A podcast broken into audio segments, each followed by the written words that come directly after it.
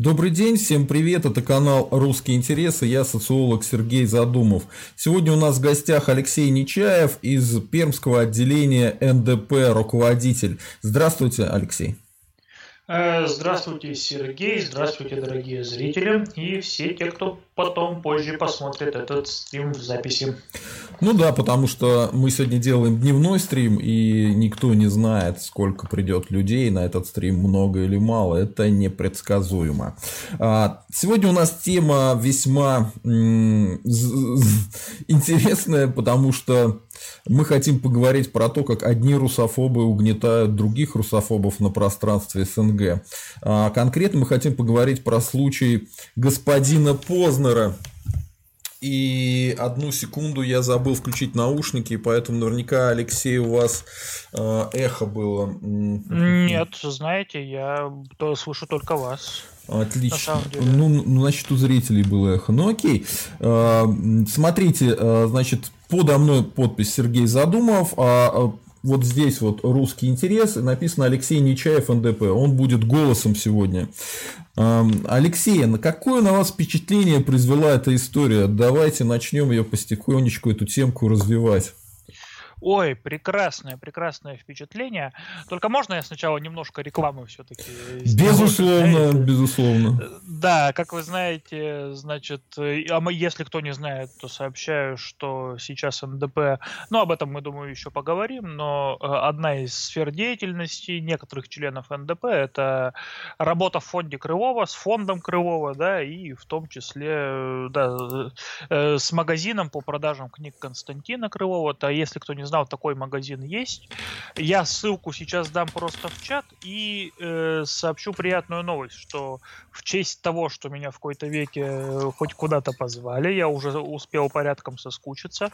Э, на сегодня э, в магазине работает промокод со скидкой на 5%. Э, промокод вот такой вот, промокод Задумов. Я его также скинул вам в чат. Э, если вы зайдете в магазин, э, вы можете приобрести все, что там есть, ввести промокод Задумов, получите скидку 5%. И почитать прекрасные книги Константина Анатольевича Крылова, к сожалению, их пока мало, но я думаю, об этом тоже еще. А какие там есть книги? А, там сейчас есть э, сборник э, статей, выпущен в 2010 году «Прогнать чертей». На самом деле, не, э, не бойтесь, что статьи там все-таки более-менее злободневные именно на те времена. Они не потеряли актуальности. Просто меняйте четвер... второй срок Путина на четвертый срок Путина, и, в принципе, там все будет так же актуально, как и сейчас. Также там есть прекрасный двухтомник Михаила Харитонова, если кто не знал, это псевдоним Константина Крылового, под ним он писал фантастические произведения, э, двутомник фантастических произведений, э, рассказов, э, тоже совершенно прекрасное издание. Там есть календарь, мемориальный календарь Крылова, Сергей распаковку его да, делал на канале, так что если кто может хотите посмотреть, можете увидеть. Мне, наверное, придется делать перераспаковку, потому что репортами закидали, придется, может быть, заново сделаем с вами стрим, и я заново Тот... календарь покажу, да. А за, а за что тот стрим прямо за за Зарепортили, да, зарепортили. Поэтому он только ну, для спонсоров. Только для спонсоров, поэтому народ, если вы спонсоры канала, вы, вам доступно это дело. Ну, вот. ну хохлы, наверное, зарепортили. Кто же еще? Кто его знает? Так, и, соответственно, там есть три номера э, последних вопросов национализма. То есть это 30, 31, 32. Вот, э, скоро там будет пополнение, но об этом, если э, останется время, мы также расскажем. А так, промокод задумав, 5% э, скидка. Э, до э, весь сегодняшний день будет работать. Пользуйтесь. Народ, э, я думаю, что вам нужно не на день, а хотя бы на недельку сделать. Ну, неважно. А, смотрите, народ, сейчас начнем все это дело обсуждать Познера. Ну, давайте я сначала прочитаю вопросы и то, что пишут в чате. Нил Фрагорец, слава России, позор русофобам. Все правильно. Иван Петровский опять будет хаять коммунистов и все советское. Иван Петровский, хочу вам вот что сказать. Дело в том, что если вы думаете, что Познер это антисоветский, вы сильно ошибаетесь. Мы сегодня поговорим про его биографию. Он э, плоть от плоти советского режима. Русофоб, да, но он абсолютно советский русофоб. И он, если и антисоветчик, то абсолютно советский антисоветчик. Так, вот Алексей Нечаев пишет э, промокод Задумов, хорошо. Влад Ес, русофоб – это пропагандистское словечко. Ну а почему? Вот э, бывают же люди, которые не любят русских. Э, мизорусы их называют, но это слово малоизвестное. Русофоб, да, известный. Многие начинают говорить, что типа я не боюсь русских, как Быков. Но он не боится, да, но он их не очень-то любит, поэтому мы об этом. А, Нил э, Горец пишет Слава Крылову, Крылову Слава всегда. Просроченный Познер Пизнер дно. Окей, это все, что нам сейчас накидали в чатиках. А, я сейчас добавлю э, возможность Э, делать донаты и вопросы с донатами. Вот задать вопрос Задумову и Нечаеву с помощью донатов. Я сейчас закину. Многие, кстати, спрашивают, можно ли закидывать через WebMoney. Ребятки, ну вы зайдите на эту страницу донатов, вы увидите, что там есть прекрасная возможность донатить именно через э, WebMoney. Поэтому это крайне странный вопрос, я не, не понимаю его смысла. Напишите в комментариях, пожалуйста, хорошо ли нас слышно, хорошо ли нас видно и э, какое качество всего этого дела. Так, ну вот пишет просроченный э, президент, что Крылов это топ. Да, Крылов это топ. Э, Влад Ес пишет свободу Навальному. Абсолютно свободу Навальному. Просроченный президент герою слава, герою слава. Ну, окей. Э, так, Габышеву, Габышеву, Габышеву, это знаменитому шаману. Шамана сводят с ума в дурке. Вы знаете, это на самом деле так сейчас происходит. Шаману свободу определенно.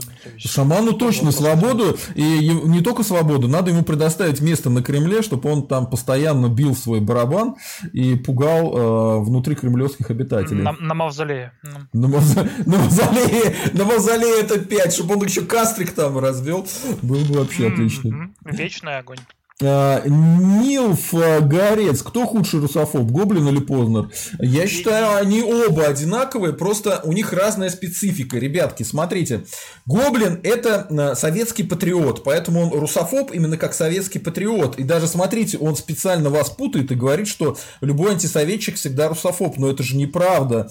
Абсолютная неправда. Разные антисоветчики бывают. Бывают антисоветчики, которые русофобы, бывают антисоветчики, которые русофилы. Вот сам Гоблин, он русофоб он говорит, что он не русский человек, что он советский человек, и что русские националисты плохие, и вот несет всякую ахинею про Сталина, который убивал русских. Значит, Гоблин это э, русофоб, но вот из советских патриотов. А второй столб этого гигантского идеологического конструкта в РФ, это, конечно, Познер, который в последнее время вдруг стал, значит, прозападным либералом, что само по себе смешно. И он э, русофоб именно с точки зрения прозападных либералов.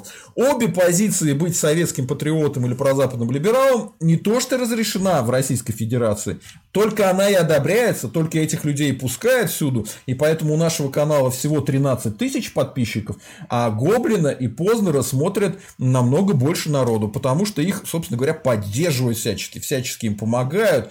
Вот. Русофобы очень нравятся на нынешней власти, поэтому так и происходит.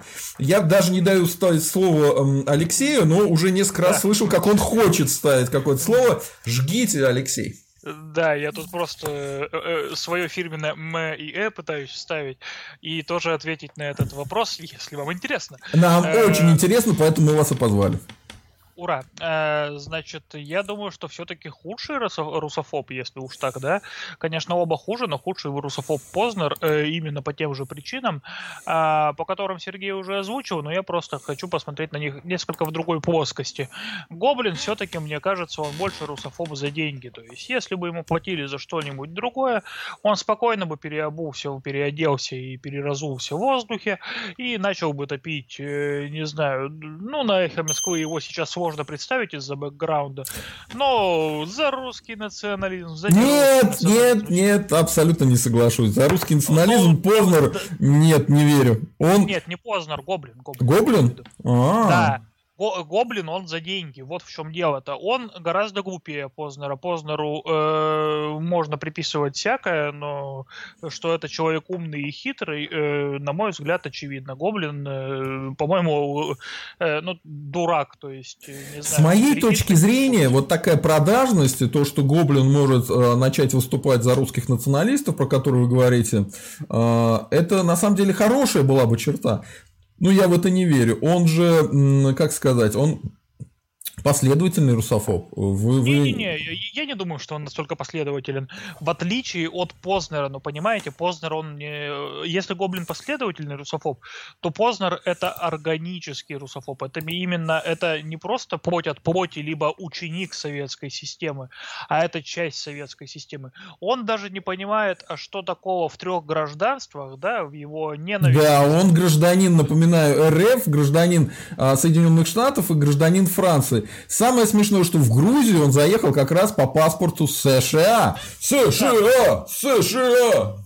Да. Ну, а так. его, по-моему, по, по РФовскому могли не пустить. Э, ну, да, там есть, по-моему, такая, такое дело, что без объяснения причин могут не пускать на территорию Грузии по российскому паспорту, а как гражданина США могут.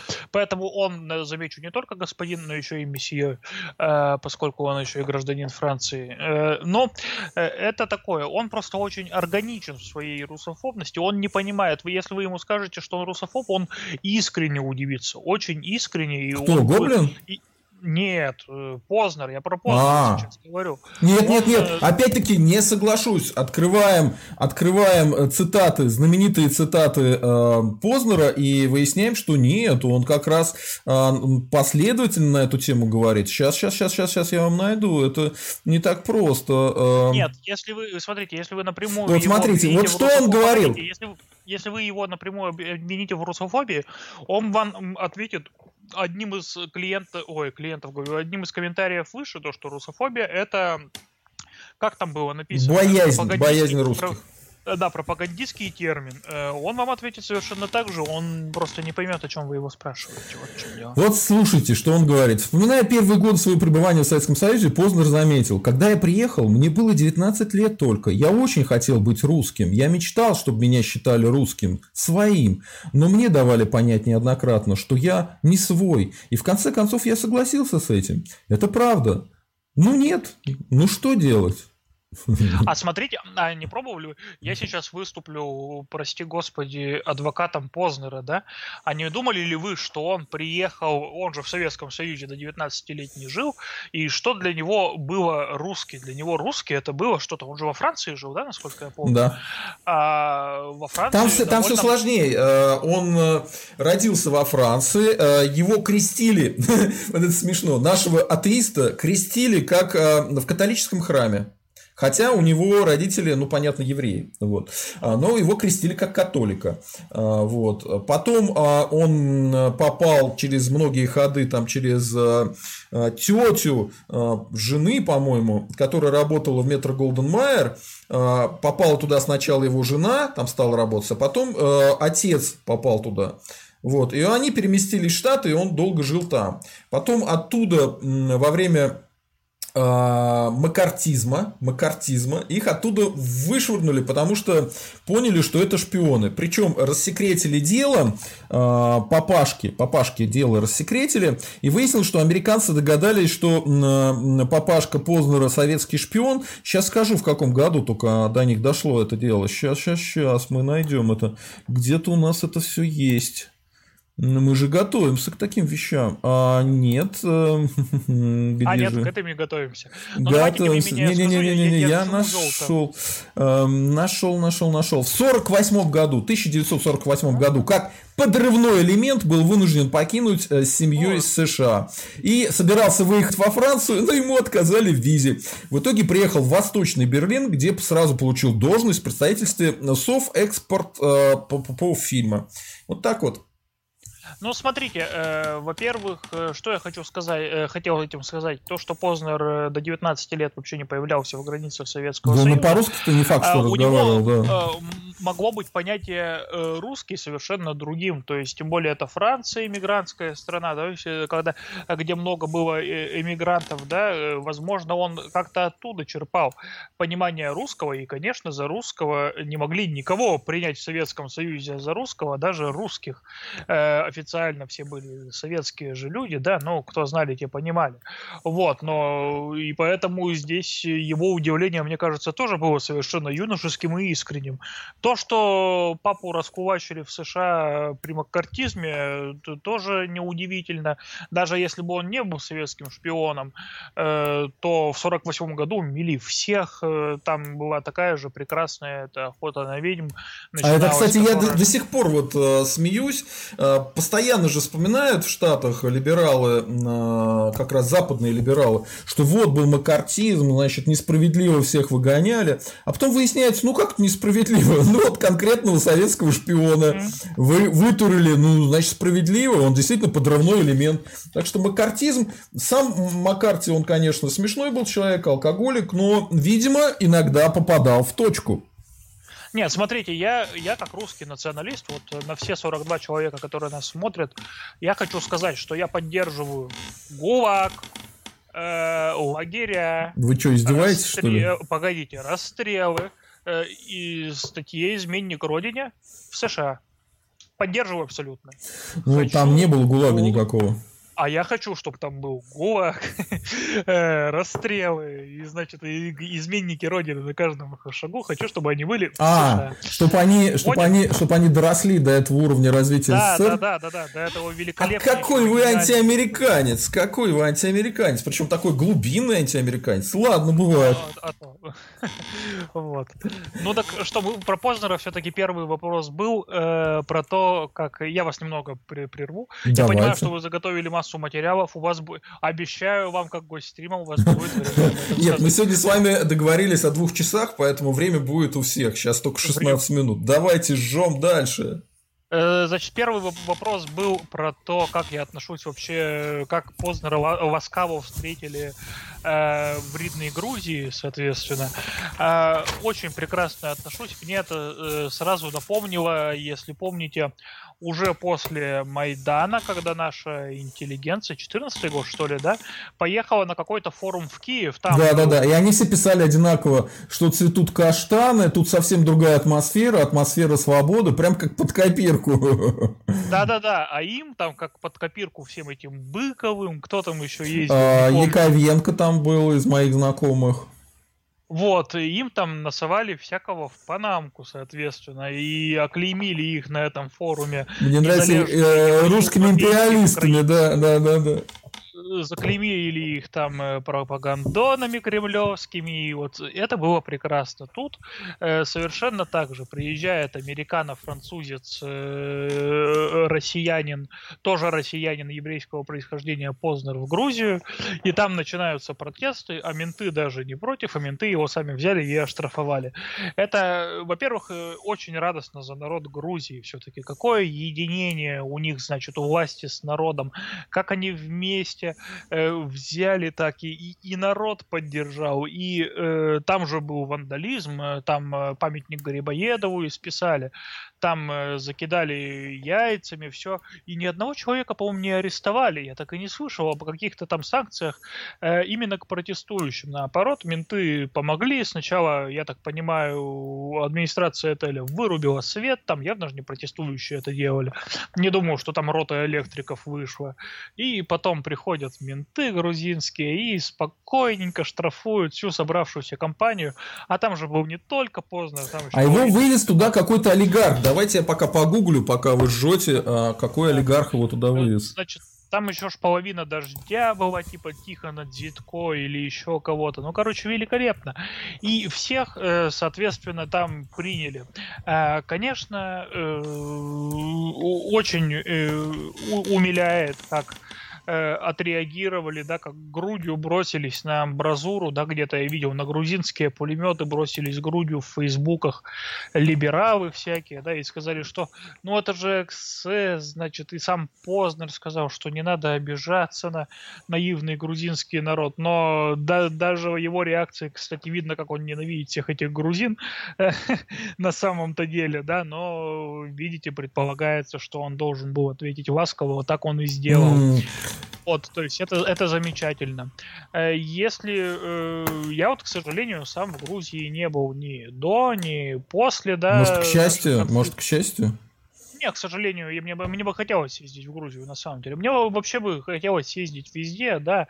Но главная проблема в Грузии это, естественно, слишком много грузин. Было бы грузин поменьше в Грузии, съездил бы с удовольствием. Ну а так. А, вот. Но у меня ездила туда родственница, то есть тетя, да, где-то года, наверное, хм, ну, уже года три назад.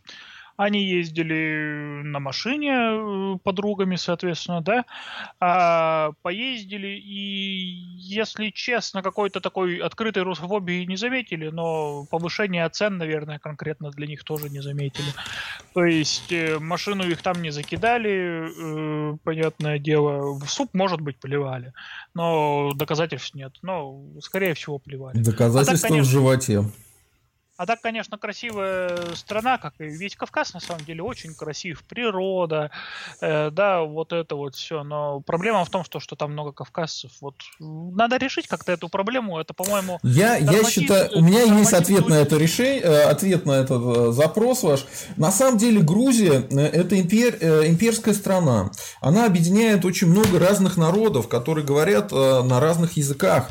Поэтому я считаю, что должна быть отдельно мигрелы жить, отдельно должны жить аджарцы, отдельно должны жить какие-нибудь сваны и отдельно должны жить все остальные. Вот когда у них у каждого будет небольшое свое царство, государство, тогда, наконец, это будет гениальная страна, чудесная, в которой можно будет ездить без проблем. И мне кажется, от этого им будет намного лучше жить, потому что э, опыт показывает, что чем меньше страна, тем лучше. Вот Монако маленькая страна, поэтому там очень люди хорошо живут. И мне кажется, вот Грузия, она слишком большая, поэтому столько столько проблем там экономических в том числе.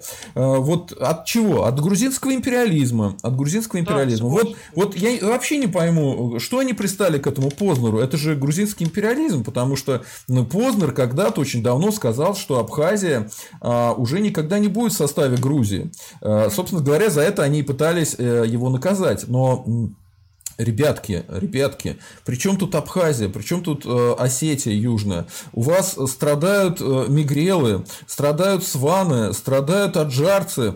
Э, как это можно терпеть? Нужно давным-давно жить в своих маленьких, э, малюсеньких и мельчайших просто грузинских республиках, э, грузинских республиках, которые, естественно, после этого расцветут.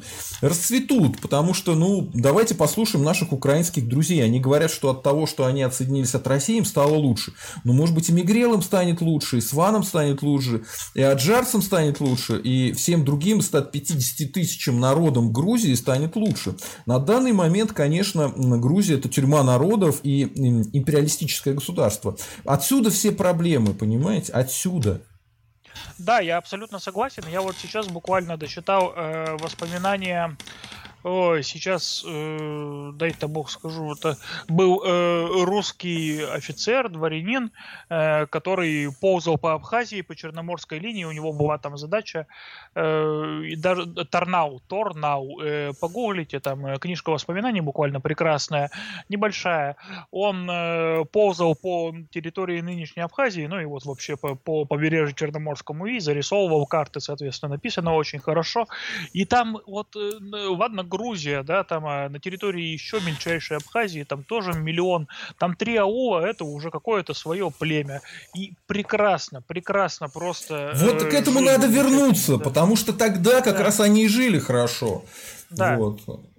Только, э, ну, работорговля с турками, конечно, надо запретить, конечно, в этом деле. А так, ну, если они будут торговать сами собой, почему бы и нет? Это их а, личное ну, дело с турками. Да, себе, то есть вполне, а, все, а, отзываю, нормально, работорговля. Не, ну, ну если люди хотят, ну если люди ну, хотят, хотят. Ну, зачем им хотят. мешать? Вот, э, по-моему... Нет, понимаете, хотят, не хотят, это тоже имперство, хотят, не хотят. Или, нет, вы знаете, вы просто либерал, хотят, не хотят. Никакой хотят. Ну да, я правый русский либерал, ставший русским националистом, поэтому меня иногда гнет, гнет вот в эту свободу, да, всем да, все разрешить. Да. Нет, это, это культурный код. Принимайте и уважайте, пожалуйста, культуру чужих народов. Да, да. Хорошо, тогда мы с вами подружимся. Конечно. Хотят торговать, пусть торгуют. Все. Согласен.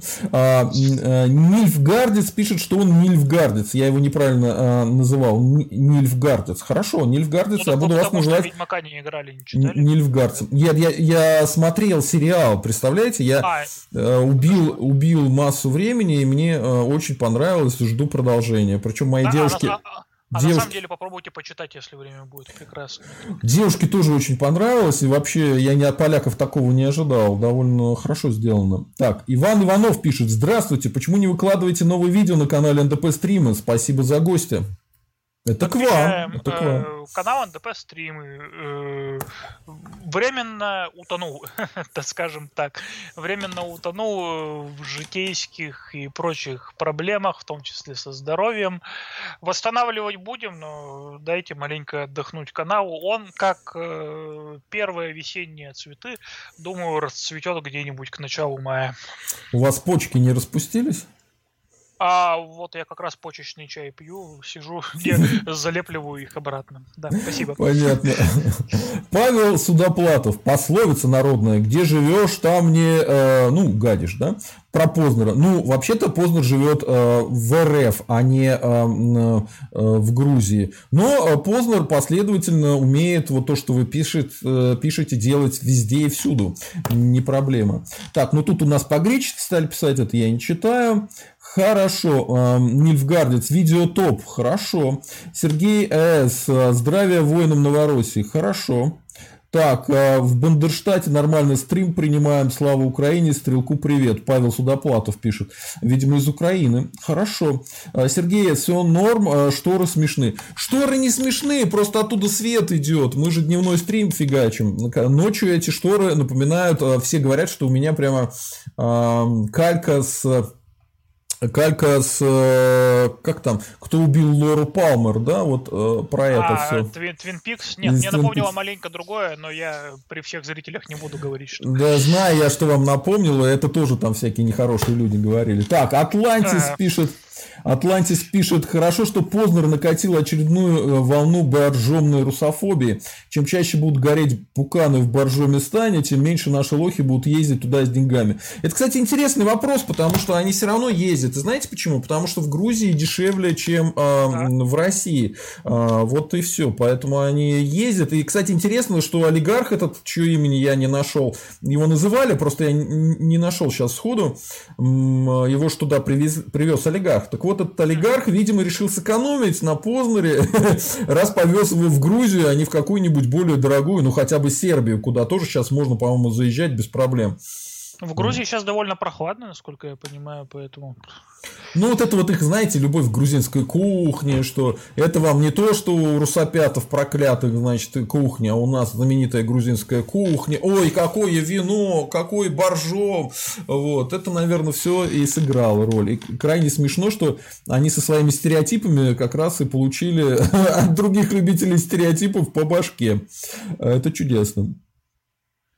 Так, идем дальше. Так, ну тут у нас а, Павел Судоплатов пишет всякую херню, поэтому мы ему немножко язычок а, отрубим. Так, Билл Байден. Украина и Россия а, могут столкнуться в вооруженном конфликте. И кто кого? Украина пойдет на Кубань или Россия на Киев? Я думаю, что Украина собирается пойти на ЛДНР, но из-за последних событий они уже задумались, имеет ли смысл этим заниматься, если российские войска в ответ ударят. И если они получат гарантии от США, что какие-то будут плюшки, угрозы или еще что-то, угрозы для России, плюшки для Украины, то, наверное, Зеленский на это подпишется. Но это вообще крайне сложная тема. Я собираюсь написать статью для тех, кто а, подписался на Subscribe Star. Я сейчас скину ссылку на Subscribe Star Народ, кстати, подписываемся на Subscribe Star, потому что это помогает выживать каналу. Так вот, а, подпишитесь на Subscribe Star, я там э, сделаю статью «Война и мир», она будет довольно откровенная, я там перечислю все факторы, которые на это дело влияют. Ну, наверное, за выходные напишу и вывешу. Вот. На Subscribe Star я ввел новый абсолютно простой и дешевый план называется минимальный. Там как раз будут статьи вывешиваться на этом плане. И он стоит всего 1 доллар в месяц. Народ, подписываемся на, на Subscribe Star. Так. А можно я скажу? Давайте, давайте. Канал НДП стрима, да, у нас был еще Patreon, где у меня было, ну, я не особо его раскручивал, там максимально было 5 человек, которые платили мне по 4 доллара исправно. И слава богу, вот за те многие месяцы, которые я там не веду, все отписались, кроме одного. Э, Илья Казначеев, если ты нас слышишь, да, э, э, прекрасный человек из Розанов. Слава тебе, слава! Слава тебе и отпишись, пожалуйста. Мне Почему не надо? Твой... Хорошо. Мне стыдно принимать 4 бакса. И подпишись тогда на Задумова всего за 1 доллар. В натуре, подпишись за Задумова за 1 доллар, действительно. Прекрати платить халявщику Нечаеву 4 бакса, подпишись на... Не знаю, не знаю. Э, Зачем вы гоняете своих э, верных сторонников? Это нехорошо. Ну, э, это дело чести просто. Мне стыдно брать деньги за то, что на канале ничего не появляется. Нас смотрят уже 60 человек, но вот сейчас 59, неважно. Мы поднимаемся. Итак, просроченный президент ГБшным шнырям периодически меняет прошивку. А про это давайте поговорим, потому что э, когда говорят, что Познер это какой-то антисоветчик, ребята, вы свалились с Луны, просто вы несете какую-то ахинею. Какой же Познер антисоветчик? Познер это серьезный советский человек. Вот смотрите, он, э, давайте пройдем по его биографии, и вы все поймете. В Нью-Йорке Владимир Познер окончил начальную школу City and Country под руководством Кэролайн Пред. Позднее обучался в средней школе Стайвиса, неважно. С 1948 года посещал школу для советских детей в Восточном Берлине, в советской зоне оккупации Германии, но по завершении учебного года 1948 а, значит, э, попал в восьмой класс только что открытой школы детей э, немецких политэмигрантов. Значит, он и немецкий должен, по идее, знать, да? Так, а, После переезда семьи Познеров в СССР в конце 1952 года, в 1953 году Познер поступил на биолого-почвенный факультет Московского государственного университета имени Ломоносова по специальности физиология человека. А теперь давайте немножко поржем, минутка смеха. Да? По словам Познера, несмотря на то, что он проходил по конкурсу, заработав на вступительных экзаменах 24 балла из 25 возможных, ему было отказано в поступлении, знаете из-за чего? Из-за еврейского происхождения и сам сомнительной биографии. теперь, смотрим, теперь смотрим дальше, да, потому что буквально в следующем предложении. Только благодаря связям отца его все-таки приняли в университет. Еврея. Ну, естественно, да. А, по словам самого Познера, он был отчислен из университета, однако затем восстановился и продолжил обучение на биолого-почвенном факультете МГУ, который окончил в 1958 году. Здесь он познакомился и завел, завел многолетнюю дружбу с Николаем Николаевичем Дроздовым, который очень любит изучать животных. Видимо, поэтому они до сих пор и дружат. Да, оба изучают животных. Да, да, да. А дальше кем он работал? Это вообще чудесно. В 1958 году Владимир Познер зарабатывал на жизнь научными переводами с английского на русский язык, а в 1959 году устроился литературным секретарем к поэту Смылу Яковлевичу Маршаку. И ну, работал у него в течение двух лет. Это, это страшный антисемитизм царил в СССР. Да, Просто да, всячески людям мешали, понимаешь? А вот как-то... Наращивали Да, ну, ну, никак, ну никак не могли, никак не могли. Причем, ну хорошо, там 52 год действительно там был э, этот, борьба с космополитизмом, пытались евреев всех отправить в Биробиджан, но Сталин помер, и это очередная его блажь не, не, не была исполнена. А, так вот, в октябре 1961 года Познер поступил на работу в агентство печати новости АПН в должности комментатора главной редакции радиовещания на США и Англию. Работал, э, работал редактором в распространявшемся за рубежом журнале USSA, позднее переименованном в Soviet Life, эм, и в 1967 году журнале «Спутник». Ребята, агентство печати новости АПН – это прям конкретно ГБшная внешнеразведочная контора. Там а, а, людей э, от, ниоткуда нету. Э, и теперь смотрим, а кто был папа? Кто был папа нашего, э, значит, э, гонимого человека? Давайте пройдемся по папику, по папуле. Потому что папа-то был же шпионом. Понимаете, в чем дело? По рассекреченным данным проектом Венона в, школы, э, в годы Второй мировой войны работал в США на советскую разведку. Это наши документы рассекреченные. Да? То есть уже в годы Второй мировой войны он был, э, работал на разведку. В 30-х, 32-х годах работал... А звука... вот, нет, погодите, я вас прерву, потому что по новым законам он может считаться ветераном Второй мировой. А он же умер, а да. поэтому оскорблять его и... А чем я его оскорбляю? Я его поздравляю тем, что он работал на советскую. Поздравляю. С этим я его и поздравляю. Я причем думаю, что он гораздо раньше работал, и по линии, скорее всего, э, этого, как он там назывался-то, интер чего? Интер... Эм, ну, вот у них был этот, который Сталин разогнал после договора с Гитлером. Интернационал? Нет, не интернационал. С память подводит меня, ну неважно. Короче, папе работал в 30-32-х годах звукооператором а, на американской компании Paramount Pictures в Сен-Морисе, это во Франции. А, в 32-33 помощником главного звукорежиссера студии Паве э, в Париже в 1933-1936 году главным звукорежиссером, в 1939 году директором технического отдела европейского филиала американской компании Metro Golden Mayer в Париже. И вот по данным Министерства обороны США, рассекреченным в 90-е годы, примерно в это же время завербован советской разведкой, на которую работал под псевдонимом Платон. Тогда он занимал должность начальника русского сектора отдела кино военного департамента США. Вот куда забрались советские шпионы. Слава советскому шпиону Познеру. А, знаете, что вспомнил? Э, прерву тоже немного. Ей был такой... Не, немного видео выпустил, но довольно талантливый молодой человек. Жаль, что он прервал свою деятельность на ютубе. Э, канал Лириум. Э, так вот, у него было видео про евреев, коммунистов, киношников в Америке. Наверняка... Это как раз он? Это как раз он?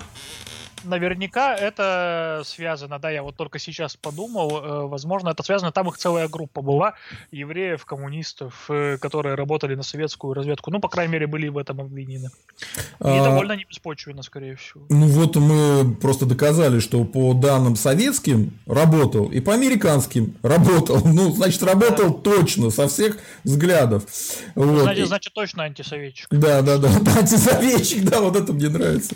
В 46 году году был уволен с работы на, на, на MGM International. В 1948 году, как подрывной элемент, был вынужден покинуть семьей, э, семьей США. Собирался выехать во Францию, но там такого добра не надо, и ему отказали в визе. Вот. А дальше мы уже поговорили. Э, интересно, что представляете себе э, жизнь в Советском Союзе, когда когда люди э, не могут выехать из страны, есть выездные визы. А, чтобы человек ездил в какую-нибудь там Францию, это практически невозможно. Кого мы знаем э, из советских людей, которые ездили во Францию? Высоцкого, почему? У него была жена француженка, Мария Владя. А так, в принципе, русских-то и не выпускали вообще из СССР. То есть, вот ты хочешь Но ну, выехать думаю, из СССР, я, а тебе говорят, нельзя, ты, ты в тюрьме. Э, Советский Союз это тюрьма для русских, поэтому сиди дома. А вот евреев выпускали. А что самое интересное, Вообще-то, после того, как появился папа его а, в Советском Союзе, он начал заниматься довольно-таки хорошей деятельностью. Например, он вместе с Чухраем а, был а, руководителем, директором второй, по-моему, экспериментальной студии, по-моему, как-то она так называлась. И там они делали вот это коммерческое кино в Советском Союзе. А, где могли зарабатывать больше. Ну, все равно это была советская пропаганда, просто она была рассчитана на большой прокат. Ну, это вся деятельность хорошая. То есть я ничего про вот эту его сторону жизни плохого сказать не могу. То, что он там в интересах британцев шпионил за американцами, да, с советскими, советскими официальными крышами. Советским флагом. Советским флагом в одном месте. Это отдельная история. А в Советском Союзе его папа вот уже был довольно приличным человеком. А, интересно, как он умер. Смотрите, с 31 июля 1975 года разгар совка и разгар а, застоя, когда люди боролись за выезд из СССР и не могли выехать, по-моему, евреев а, начали пускать а, чуть позже, по-моему, даже, да? Я не помню, точно не скажу. А, ну, короче, евреев не пускали, а евреев пуск... начали пускать, а русских не пускали. Так умер папа Познер во время рейса из Парижа в Москву. За час до посадки скоропостижно скончался в самолете. То есть, Э, э, русские сидят как в тюрьме, а Познер из Парижа летит в Москву, и тут у него сердце не выдержало, что он в родной совок приезжает, и он умер. Вот. Э. Но сам по себе человек в Советском Союзе ничего такого плохого, прям ужасного не делал. То есть, молодец. Теперь посмотрим, вернемся к нашему любимому к нашему любимому Познеру Владимиру Владимировичу, он же у нас тезка Путина, да, то есть э, э, человек, э, когда про него говорят, что он антисоветчик, ну какой же он антисоветчик, если он потомственный борец за советскую власть, и папа у него был потомственный борец за советскую власть, да, в 1967 году Владимир Познер вступил в КПСС, вот. А, в 70-м году пришел на работу в комитет по телевидению и радиовещанию в качестве комментатора главной редакции радиовещания на США и Англию. То есть он британцам и американцам говорил, что СССР это круто, а у вас в стране проклятый капитализм. Он был борцом за социализм. Вы просто не понимаете, про кого вы говорите. Вот сталинисты, вы же тупенькие, вы же не понимаете, что когда вы ругаетесь э, с Познером, вы ругаетесь буквально со своим соратником, который много лет, много лет боролся за интересы Советского Союза по всему свободному миру и убеждал англичан, британцев, шотландцев, э, всех подряд, ирландцев, американцев в том, что они тоже должны строить коммунизм. Вот. Причем он был одновременно в этом комитете по телевидению и радиовещанию, знаете кем? Секретарем парткома секретарем парткома он был. Я же говорю, он коммунист из коммунистов. Он красный э, снизу доверху, как павиан во всех местах. Вот, поэтому о чем вы говорите? Какой антисоветчик? С чего вы взяли, что он антисоветчик?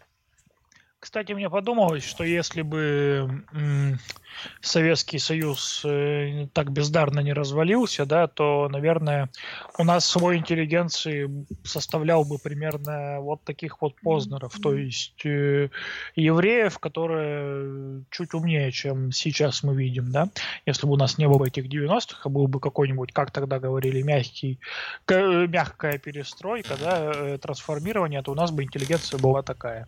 Русский, русским бы от этого было не лучше, я бы сказал, но, наверное, может, хоть интеллектуальная какая-нибудь э, среда была бы чуть интеллектуальнее, чем э, сейчас. Но это ну, если Познера назвать интеллектуалом, ну, я не знаю. Он, например, оправдывал для американцев и англичан ввод советских войск э, в Афганистан, уничтожение южнокорейского Боинга над островом Сахалин.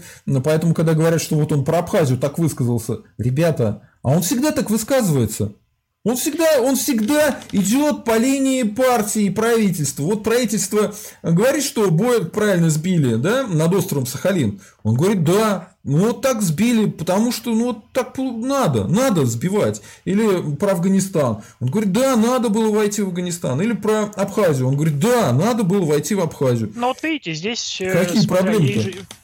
Есть же несколько точек зрения, что было бы я э, для русских э, лучше развалился бы Советский Союз, да, как сейчас, или бы, если он трансформировался в что-то другое, да, и трансформация бы происходила. Вот если бы у Советского Союза таких Познеров было побольше, чем, э, чем когда у них было, да, то есть вот такого склада ума людей, евреев с человеческим лицом, то тогда бы Советский Союз, возможно, бы и не развалился. И было бы... Это большая дискуссия, и опять же, гадание такое на кофейной гуще, да, и палкой по воде, э, что называется, э, хуже не сказать. Что было бы для русских лучше? Конечно, вот тут было бы оба хуже, наверное. Но э, просто я к чему, э, просто еще раз говорю, как, наверное, адвокат Познера, что Познер по сравнению со всей остальной там русофобской швалью... Э, Мне кажется, он, э, он сам русофоб, прям, прям конкретный. Нет, нет я, я говорю по сравнению с остальной, то есть я причисляю его туда же, я никак его не отделяю от русофобской швали, если что. Просто по сравнению э, с эхом Москвы, включите на любом месте, да, послушайте какого-нибудь Шендеровича, господи, как это человек. Так они одинаковые по взглядам абсолютно, они ничем одинаковые не отличаются. по взглядам, но смотрите, кого, как, как, кто будет э, в пропагандистских целях. Причем Шендерович, э, Шендерович-то поприличнее будет, чем э, Познер. Шендерович? Потому что все-таки Шендерович, он не был секретарем порткома, блин. Нет, я говорю и, и впечатление какое производит. То есть не сейчас я говорю, э, как, допустим, общий потребитель медиа-контента, скажем так, да, э, то Познер-то гораздо лучше заходит, чем э, психованный Шендерович с его вечным матрасом, от которого его не отмыться никогда. Конечно, они оба принадлежат к одной и той же когорте русофобской швали. Вот, поэтому здесь я их никак не различаю.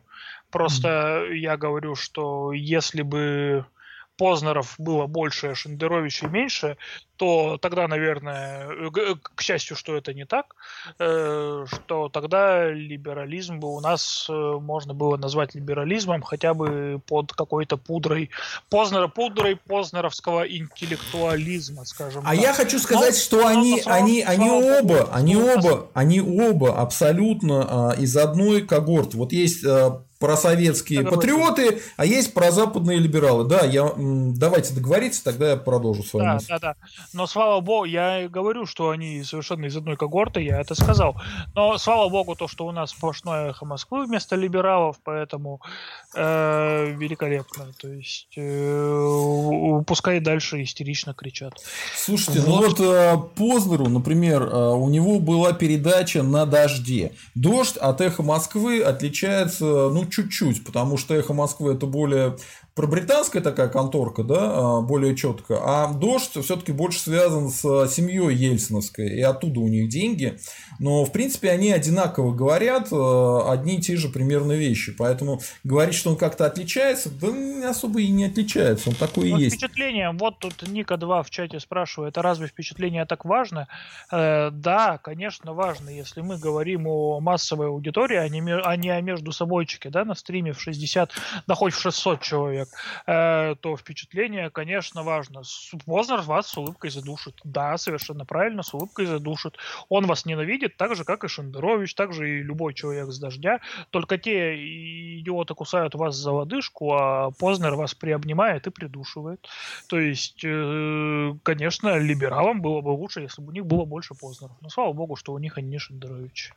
А, а Познера предлагаю закидывать яйцами не только в Грузии, но и в родной... Я, я не вообще против каких-то там насилия, против Познера. Я считаю, что надо просто про него говорить правду, потому что правда, она освобождает. Так вот, э, я считаю, что Познер это человек типичный вот из этой э, колониальной системы. То есть, вот он, э, есть советские патриоты, как я говорил, есть прозападные либералы. Только их и разрешают. Вот, например, взять какого-нибудь Невзорова, да, он был, был советским патриотом, потом в какой-то момент переметнулся и стал прозападным либералом. А, чем они отличаются друг от друга? И те, и те русофобы просто про а, советские патриоты, они любят Сталина, да, и державность. А про западные либералы не любят державность и Сталина, а, ну и считают, что русских нужно давить и что нужно полностью продать а, всю нашу страну под западные интересы под ноль, да, но они одновременно говорят, что они за демократию. Ну вот именно за такую демократию с уничтожением любых русских интересов. Так вот, а, Познер, он стал только в РФ прозападным либералом, потому что он был прям натуральным советским патриотом во времена СССР и КПСС. Смотрите, он отказался прийти в программу «Взгляд», да, вот помните, где Листьев был, а, заявив, что будучи убежденным коммунистом, не готов принимать участие в антисоветчине. То есть Познер, он не то что не антисоветчик, он был борцом с антисоветчиной. Смотрите, вот так вот.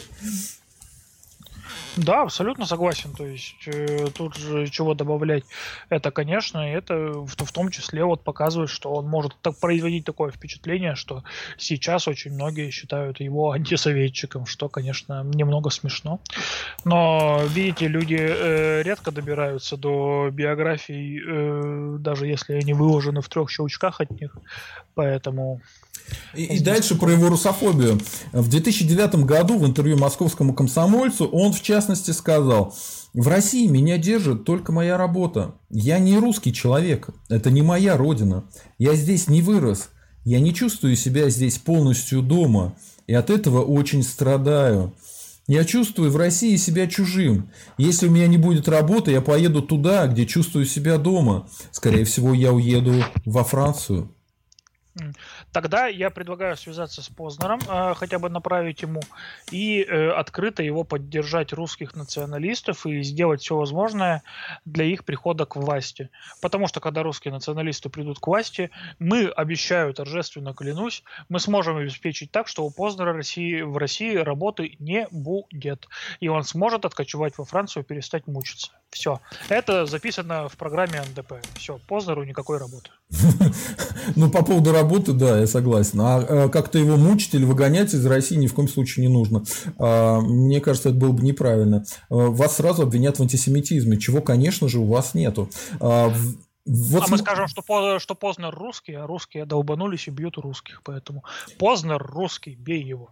Ну, он сам с этим не согласен. Ладно, в 2010 году Познером в интервью курганскому журналу «Шерами» было высказано мнение, что одна из величайших трагедий для России – это принятие православия. И также в том, что русская православная церковь нанесла колоссальный вред России. Напоминаю, это высказывание Владимира Владимировича Познера. А сколько ему лет? Э, просто я подумал, что если... А, Что-то 78, по-моему.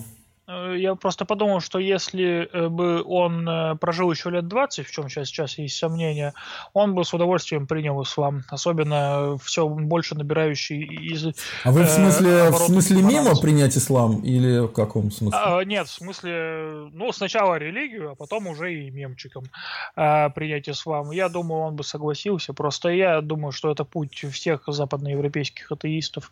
По крайней мере, ситуация сейчас выглядит именно так. От католицизма к, и протестантизма к атеизму и далее э, уже к новой э, зеленой религии. А в 2019 году Познер утверждал, что православие – это безрадостная религия, тяжелая, призывающая ко всякого рода страданиям, лишениям, ради того, что когда-нибудь потом она не вызывает желания жить сейчас хорошо. То есть, э, если бы то же самое начали говорить про э, религию, а вот он, между прочим, член Федерации еврейских... А, нет, нет, не член Федерации, это, э, это Федерация еврейских еврейских общин заявила, что Познер вел себя не тактично. Евреи, вы молодцы. Обвинив православие и русскую церковь. Вот что сказала эта Федерация еврейских общин. Познер продемонстрировал, что его, как и многих людей, в том числе в западных странах, не заботит, задевает ли его слова других. Не беспокоит тот факт, что среди интеллигенции не принято оскорблять чувства верующих. Э, забавно, забавно. То есть, э, его здесь начали просто после 91 года позиционировать как западного человека. Но откуда он западный человек, он советский человек, он секретарь парткома, он человек, который боролся с антисоветизмом. А откуда этот имидж вообще взялся? Вот каким образом абсолютный коммунист, потомственный, значит, э, чекист э, вдруг оказался западным человеком?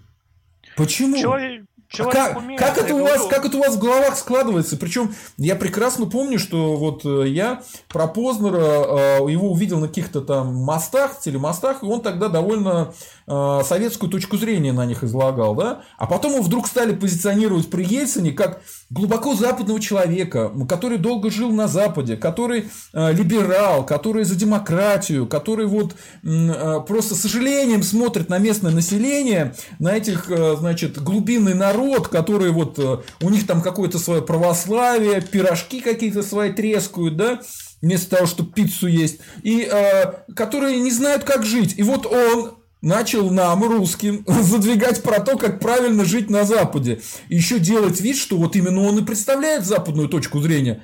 Но с какого будуна человек, который на Запад транслировал коммунистическую пропаганду, стал вдруг западным человеком. Как? Как это у вас укладывается в головах? Я не понимаю. У меня просто взрыв баш, башни происходит ну, А я могу, наверное, хотя сам я слишком молод, чтобы видеть это воочию, но после развала Советского Союза, думаю, что любой, кто пробовал на Западе больше двух месяцев, да, э, являлся человеком глубоко знающим и понимающим, ну, в глазах советских бывших людей, э, знающим и глубоко понимающим, как нужно жить на Западе.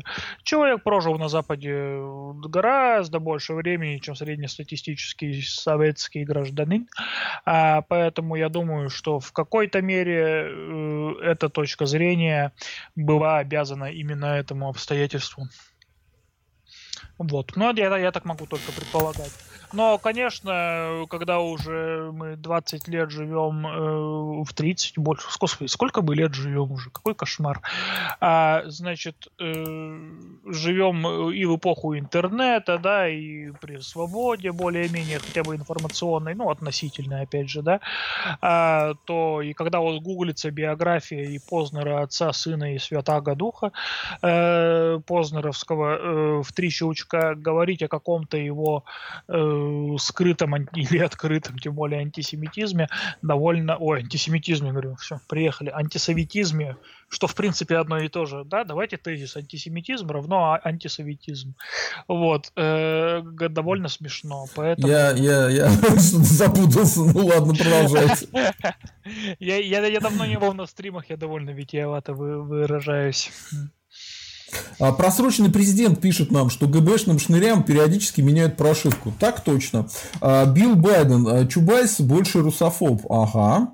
А, хотя, честно говоря, не знаю. Мне кажется, Чубайс все-таки не настолько циничный, как э, э, Познер. Потому что, ну, ты, ты, ты прям коммунистический пропагандист. Ты прямо человек, который э, говорит американцам, сдавайтесь, бросайте свою демократию, становитесь коммунистами. В какой-то момент, вот так по щелчку пальцев, бах, и начинает говорить э, с таким еще, знаешь, э, с такой состраданием таким, э, с усталостью, уже очень долго типа объяснял э, русским, что как же вы не хотите жить про демократию западную. Вот западная же демократия. А... То есть теперь он нам, русским, затирает про демократию. А что ты можешь знать про демократию, господин Познер? Ты же советский человек. Ну, Коммунист, смотри, как тебе не стыдно? Если сравнивать Познера и Чубайса, то не путайте теплое с мягким. То есть э, Познер все-таки пропагандист, э, который работает на ту точку зрения, которая ему сейчас выгодна. А Чубайс все-таки по делам их. Э, этот рыжий бес э, своровал столько денег у русских, которых уже безвозвратных, которые мы никогда не вернем. А, так что здесь, смотря что с экономической точки зрения, зрения, конечно, Чубайс э, гораздо вреднее, русофобнее оказался, если под русофобией понимать вред, нанесенный э, русским людям. Вот. Народ, ставим лайки, очень мало лайков, всего 35. Давайте ставим лайки, это же очень просто. И подписываемся на канал. А, дальше идем по вопросам. Сергей С. Поздно стопроцентная проекция путинского режима. Ребята, нет. А, он стопроцентная проекция любого режима, который был бы русофобским. Любого. Пока будет любой любой русофобский режим, если завтра сюда войдут китайцы, которые не будут любить русских, он сразу скажет, что он изначально был маоистом, и он не любит э, Советский Союз, потому что там не было маоизма, э, и он не любит, э, естественно, ни Путина, ни Ельцина, потому что они не маоисты, а он всегда был тайным маоистом. Вот. Если сюда придет какой-нибудь другой русофобский режим, он моментально будет исповедовать эту историю, лишь бы ему давали денег лишь бы ему давали денег. Поэтому я так с удивлением услышал вашу, а, Алексей, тираду на тему того, что Гоблин любит деньги больше, чем Познер. А как, как бы нет, как бы Познер тоже любит деньги. Ну, не знаю, Гоблин, я думаю, продастся, во-первых, дешевле и продастся глупее. Mm-hmm. Потому что дурак. Нейл э, Мехтиев, вы считаете, что грузины должны любить Путина? А я не пойму, а при чем тут вообще как бы Путин? Мы что вообще про любовь э, грузин к Путину говорим? Я считаю, что грузины должны любить того, кого они хотят любить, во-первых. Но а, проблема в том, что грузины опять-таки выставляют какими-то, значит, э, а, а, нелюбителями Путина, нелюбителями Сталина, антисоветчиками. Так и нету. Таки нет. Вот смотрите, когда умер Сталин, э, э, ну, говорят, там плакали, может и плакали, да, все. А может быть, не все, черт его знает. Потому что мои знакомые, они как бы не плакали, а радовались, что старый азиат сдох наконец. Так вот, э, когда выбрасывали Сталина из мавзолея, то русские на это отреагировали абсолютно равнодушно. Им вообще было плевать. Ну, выкинули и выкинули. И наплевать на этого грузина, у нас своя жизнь. У нас оттепель, у нас наконец-то людей из лагерей отпускают, хорошо жить, весело, экономика стала расти и так далее. А, а вот кто стал протестовать против этого, ребята, кто? Как вы думаете? А грузины, грузины, грузины почувствовали, что их лишают а, своего статуса, а, какой-то супер-пупер нации, а, нации вождя, вождя этих советских навиопов. Вот. И э, они начали выступать с портретами Сталина, а их стал советский режим расстреливать. Э, из пулеметов. Вот такая история, ребятки. Там еще веселее было. Я слышал э, мельком, ну, может, исторический анекдот, но в Грузии появился какой-то шаман, колдун или кто, который и довольно был популярен э, выдать им тело Сталина, чтобы он его оживил. А, поэтому... Тут, Я да. считаю, надо его выда- выдать, потому что... Выдать сейчас. Выдать его сейчас вот надо, да, потому что что вы его забрасываете гвоздичками, это совершенно бессмысленно. Отдайте его грузинам, пусть они его оживят, и пусть он э, получит гражданство Грузии и будет управлять Грузией так, как он управлял Россией. Эм, тогда грузины наконец станут счастливыми. У них вообще, вот, мне кажется, должен быть такой выбор. Либо разделиться на множество маленьких э, Монаков и Гонконгов, э, либо оживить Сталина и с ним наконец-то зажить счастливо. Не знаю, любой вариант меня устраивает. Только чур самовывоз, а то еще тащить его. Ну, вряд ли мы с вами будем его тащить. Ну, пусть все равно сами тащат, им больше надо. Ну, давайте вернемся к этой всей истории, к началу. Что там говорил что говорил, а, что говорил Познер, мы уже обсудили, да, что сказали грузины. А, грузины сказали, что типа он не признает Абхазию в составе Грузии. То есть вот из-за этого они ругаются. Я же говорю, это имперская нация, они империалисты, они хотят захватывать чужие территории, не хотят жить мирно а, сами по себе, не хотят развивать свою экономику, а хотят именно вот захватить чужую территорию, вот и все. Да, я бы на их месте был бы аккуратнее, рядом Турция все усиливается. У Турции тоже есть несколько вопросов как Грузии, так и об Абхазии в частности. А вообще, меня эта история вся веселит, и я даже, может быть, ввел какую-нибудь рубрику э, «Это просто праздник какой-то», да, потому что, ну, это просто праздник какой-то, ребята. Познера стали закидывать тухлыми яйцами, не дали ему справить день рождения, который у него, кстати, 1 апреля. Такая шутка, шутка Господа прям, ребята. Ну, это чудесно. Вот. Это, это, знаете, это как если бы Гитлера посадили бы за антисемитизм антисемитизм в 1945 году. А? Это вот как а. если бы Сталина за троцкизм бы расстреляли бы в каком-нибудь 52 году, да? Да, это, это прекрасно на самом деле, но думаю, что...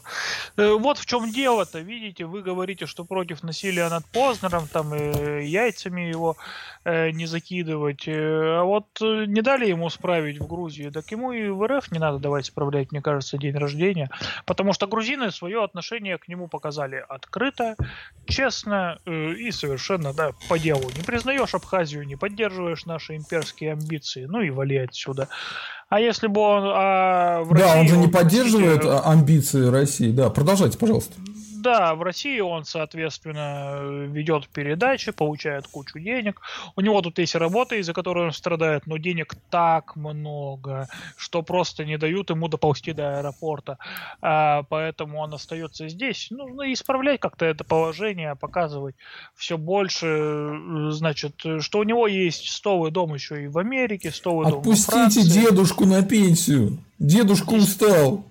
Так, нет, стоп, э, не надо против путинского вот этого сегодня, да? Это отдельный стрим. Что вы за деда? Я имею в виду другого Владимира Владимировича. Владимира Владимировича П тоже на П, но Познера. А, а вообще, вообще меня это также радует, вот как если бы на нас напали марсиане, да, но вдруг на этих марсиан э, они начали бы нас завоевывать и вести в рабство людишек проклятых, но тут бы на них напали венерианцы и увели бы всех самих марсиан в плен, да? Да, неплохо. Это вот как если бы э, на Путина э, устроил военный переворот какой-нибудь Собянин и захватил бы его, например. Да, тоже хорошо. Э, на этих, на ханты-мансийских э, лошадках. Олени называются. Да. Вспомнил. Вот. Ну, посмотрим. Тут у нас, в принципе, с Путиным тоже тема интересная. В России тоже какой-то движ начинается. Э, поэтому э, тоже будет сейчас, интересно. Сейчас, сейчас на эту тему поговорим. Но это так же прекрасно, как если бы Грузия разделилась вот на эти маленькие страны. И это так же прекрасно, как если бы грипп, э, вот все бы заболели страшным гриппом, э, но грипп победил победил бы дизентерия, например, да, или вот Чикатило бы захватил Мохов и э, засунул бы его в подвал, и там бы 2-3 года насиловал. Это примерно так же прекрасно, как то, что случилось. Это вот так же прекрасно, как если бы у вас, э, э, на, вы бы шли по улице, и на вас на, напала бы бешеная собака, э, но на нее бы напал динозавр, сожрал бы ее и унес куда-нибудь. Вот. Поэтому эта история меня всячески радует, это просто праздник какой-то. Ну, это, знаете, это называется цыганское счастье счастье, которое Константин Крылов так прекрасно описал э, в своем золотом ключике. Кстати, тоже советую читать пока что в электронной версии. Точнее, первый и второй том уже только в электронной версии. И Познер, Познер это стальной просто терминатор, потому что знаете, что он сказал? Он сказал I'll, I'll be back. Он сказал, что я в Грузию обязательно вернусь.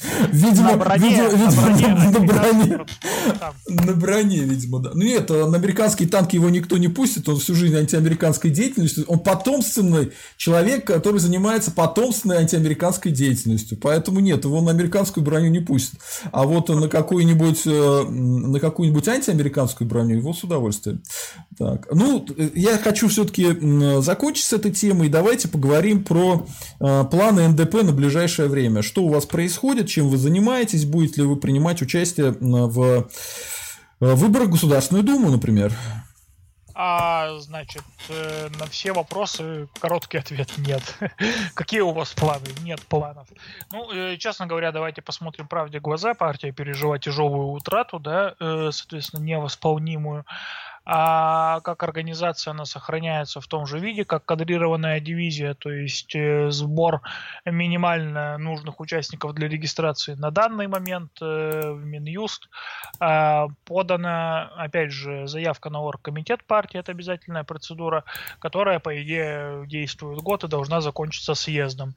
На съезд, увы, э, скорее всего, денег не будет, потому что съезд, это, напоминаю, из минимум половины регионов нужно нужно привести минимум по два человека. Считайте билеты, считайте гостиницы, проживание хотя бы сутки, считайте все. Э, денег у партии, скорее всего, не будет. Плюс в нынешней политической, поскольку мы пережили уже три отказа, в нынешней политической реальности, то есть пока, грубо говоря, сохраняется режим, а, делать попытки легальной регистрации не представляется возможным. Это пустая, пустая абсолютно пустая трата трата денег, пустая трата сил, пустая трата, значит, организационных возможностей. В этом нет смысла. Э, поэтому партия э, по силам своим, кто-то из партии э, выдвигается не в Госдуму, конечно, были такие планы, но они отложились, не в Госдуму, но по местным выборам выдвигается. Есть только, пожалуй, ну, кто прямо состоит в НДП, это несколько депутатов московского муниципальных вот этих, ну, самого ниж, нижнего уровня собраний. А кто-то, многие занимаются общественной деятельностью, в рамках своего региона, ведется по мерам, э, по силам просветительская деятельность, частью из которого был канал НДП стримы, и он, я думаю, что он реанимируется все-таки к маю, по крайней мере, очень надеюсь на это. Вот, э, хотя с просветительской деятельностью все не так легко, потому что... Просветительская деятельность уже тоже должна вот быть да, и одобрена я, честно, партией и правительством. Вот, честно говоря, это очень вопрос такой, потому что он в уставе, я вас уверяю, практически каждой партии, то есть как цели и задачи партии просветительская деятельность стоит, э, как бы сейчас э, не пришлось еще все уставы переписывать, и вообще, что такое просветительская... Ну, здесь, как юрист, скажу, что до права применения пока не дойдет, э, и не будет понятно, что, что эти иностранцы и загадочное мясо имеют в виду. А, соответственно, Это что касается партии. Ну, многие из партий, да, э, сейчас занимаются фондом Крылова, помогают ему, да, фонд Крылова, я напомню, э, это такой фонд, э, целью, задачами, которые состоят в том, чтобы увековечивать память о Константине Крылове, издавать его книги. У фонда есть магазин, фонд занимается оформлением памятника, значит, Константину Крылову нормального. Сейчас там такая невзрачная табличка на месте захоронения. А, соответственно, и, конечно, книгами, и магазин, магазином в том числе я там и, и, и имею место быть и заниматься. Э, вот, то есть пока так, из планов вернуть стримы. Если, если а что что там, э, сняли все эти предупреждения о нарушениях с вас или нет? Да, страйки все сняты. Последний стрим с Константином Крыловым, к сожалению, так и не вернули. Страйки сняты, то есть все, весь функционал открыт. Э, просто нужно, опять же, э, мне нужно отдохнуть немножко еще. Я разобрался с работой со своей бесконечной. Вот, поэтому я надеюсь, то, что к маю стриму вернуться. Может, раньше, но загадывать не будем. Зовите на свой стрим, э, я с удовольствием приду. Хорошо, конечно, обязательно. А, так, э, Нейл Мехтиев, вы считаете, что грузины должны любить ста- э, Путина? Нам плевать, если честно, кого любят грузины, вообще по барабану. Хотите любить, хотите не любить, э, один хрен. Мы к Путину относимся, ну, послушайте, что мы тут говорим, поймете. А, просроченный президент, в частности, Невзоров, сегодня он неистово верующий доверенное лицо Путина, завтра он атеист и критик его режима и так далее. Да, они работают по приказу и могут менять менять э, все, что угодно, лишь бы платили деньги. Э, Влад э, Ес. Фобия – это страх, фоб боится. Мы это уже обсуждали. Ну, правильно называть мизорус – те, кто ненавидит русских. Но м, тот, кто ненавидит, он чаще всего и боится предмет своей э, ненависти. Э, так что вот так. Сергей С. Путина должны любить США. Нет, Путина должны любить, наверное, британцы, по большому счету. Но он уже, он уже им надоел. Надоел он уже. уже. А Чеченцы а... должны любить Путина, и они, в принципе, это делают. А вы же, ну, вы же слышали, что выяснила проект, э, есть такой проект, проект журналистский, Но. что у Кадырова, что Кадыров многоженец. Я хочу О, поддержать Господи. Кадырова, я хочу поддержать Кадырова и сказать, что многоженство это чудесно, и что нужно не то, что официально разрешить многоженство а, в Чечне, нужно его разрешить вообще везде. Вот я не знаю, в иронию вы это или нет сказали, но э, я когда увидел, у Кадырова вторая жена, господи, господи, всего две жены, это же позор для Кавказа.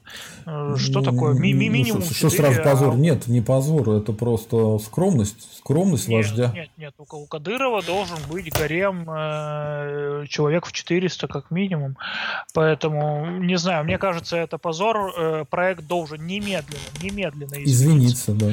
Извиниться перед Кадыровым и выпустить материал с достоверной информацией об его гареме. Должен найти его, сфотографировать и ну, немедленно извиниться. Это непростительная ошибка со стороны проекта. Извиниться, только извиняться. Микс Ван пишет, «А Познер скажет, что он хочет лишь блага своей стране. А какой своей стране? Он не считает да. РФ своей страной. Он, наверное, и США не считает своей страной. Я помню, он ездил вместе с этим, как его, Э, Ургант. Ургантом, да, по США, и там он все время американцев ругал. Я думаю, что его страна это Франция, но и то да, только да. потому, что он там не живет. Поэтому, э, если он хочет блага своей любимой Франции, в этом нет ничего плохого, но вы должны знать, какой стране он хочет блага. Так, Микс Ван.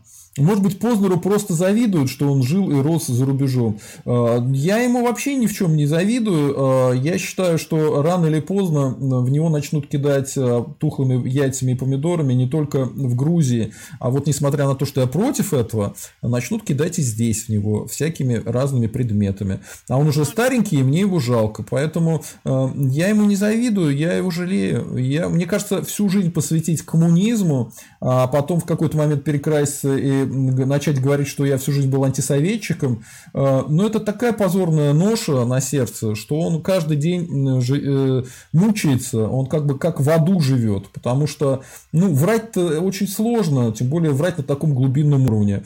Мне кажется, это морально просто очень тяжело. И он каждую ночь, я думаю, просыпается и не может понять, он где живет, в СССР э, еще, или уже э, в Ельциновской России, или уже в Путиновской России, и не знает, что ему врать в данный момент. И ему очень страшно, очень страшно. А мне кажется, что он органический подлец и совершенно не замечает разницы и чувствует себя прекрасно. И то, что он начал ловить хлебавом э, яйца только в 78 лет, это ему очень повезло. Поэтому завидую, не завидую, но да, чтобы все так жили. Но на благо русского народа. А, Сергей С. Парадокс. Поносить народ и страну, а ему за это бабло платят чисто по-путиновски. А вы подумайте своей головой. Может, у вас все-таки э, клеммы сойдутся, начнут работать, заискриться, и вы поймете, что его за это и держат там. Как раз за то, чтобы он ругал страну, за то, чтобы он ругал народ. Его и держат. Почему? А потому что режим такой. И при СССР был такой режим, и при РФ такой режим. Это не русское национальное государство, поэтому его и держат, и бабло платят. Ровно за это ему и платят бабло, за его русофобию. Вы знаете, Когда это до вас дойдет если клеммы сойдутся, то нас признают, опять же, э, э, просветительским стримом и задержат, наверное. Хорошо, клеммы, клеммы убирайте, чтобы ничего не искрило. Да, чтобы не искрило, а то товарищ майор смотрит. Да, да, да. Так. Так, ну тут опять что-то по-гречески пишут. USA, USA, окей, да. А, Сергей С. Интересно, турки на грузинов тоже попрут, как на армян? Ну, это, кстати, одна из прелестей того свободного варианта, который я рекламирую, чтобы Грузия разделилась на маленькие кусочки. Просто, когда это было в прошлый раз, а, ну, тогда она даже еще и не соединялась, были множество разных грузинских царств. Так вот, как раз иранцы и турки их постоянно и покоряли. То есть, они были то под турками, то под Ираном, то под Ираном, то под турками. Ну, как-то вот так у них жизнь не проходила, пока туда Россия не вошла. Вот. Да, согласен. То есть, ну, как турки, а, попрут, но все-таки исторически грузин они не вырезали, либо не так вырезали. Вырезали, продавали в рабство, вырезали, продавали в рабство. Ну, Грузинские в девочки и мальчики очень ценились и, на ну, турецких невольнических рынках. Вы что? Как, как э, все кавказские, опять же. Кстати, мы, кстати знаете, кто их... не было грузинских девочек. Знаете, кто их тогда любил продавать? Да? Э, как раз чеченцы их захватывали, везли к абхазам и те их продавали. Вот как-то так это было. это, страшное преступление против грузинского народа да.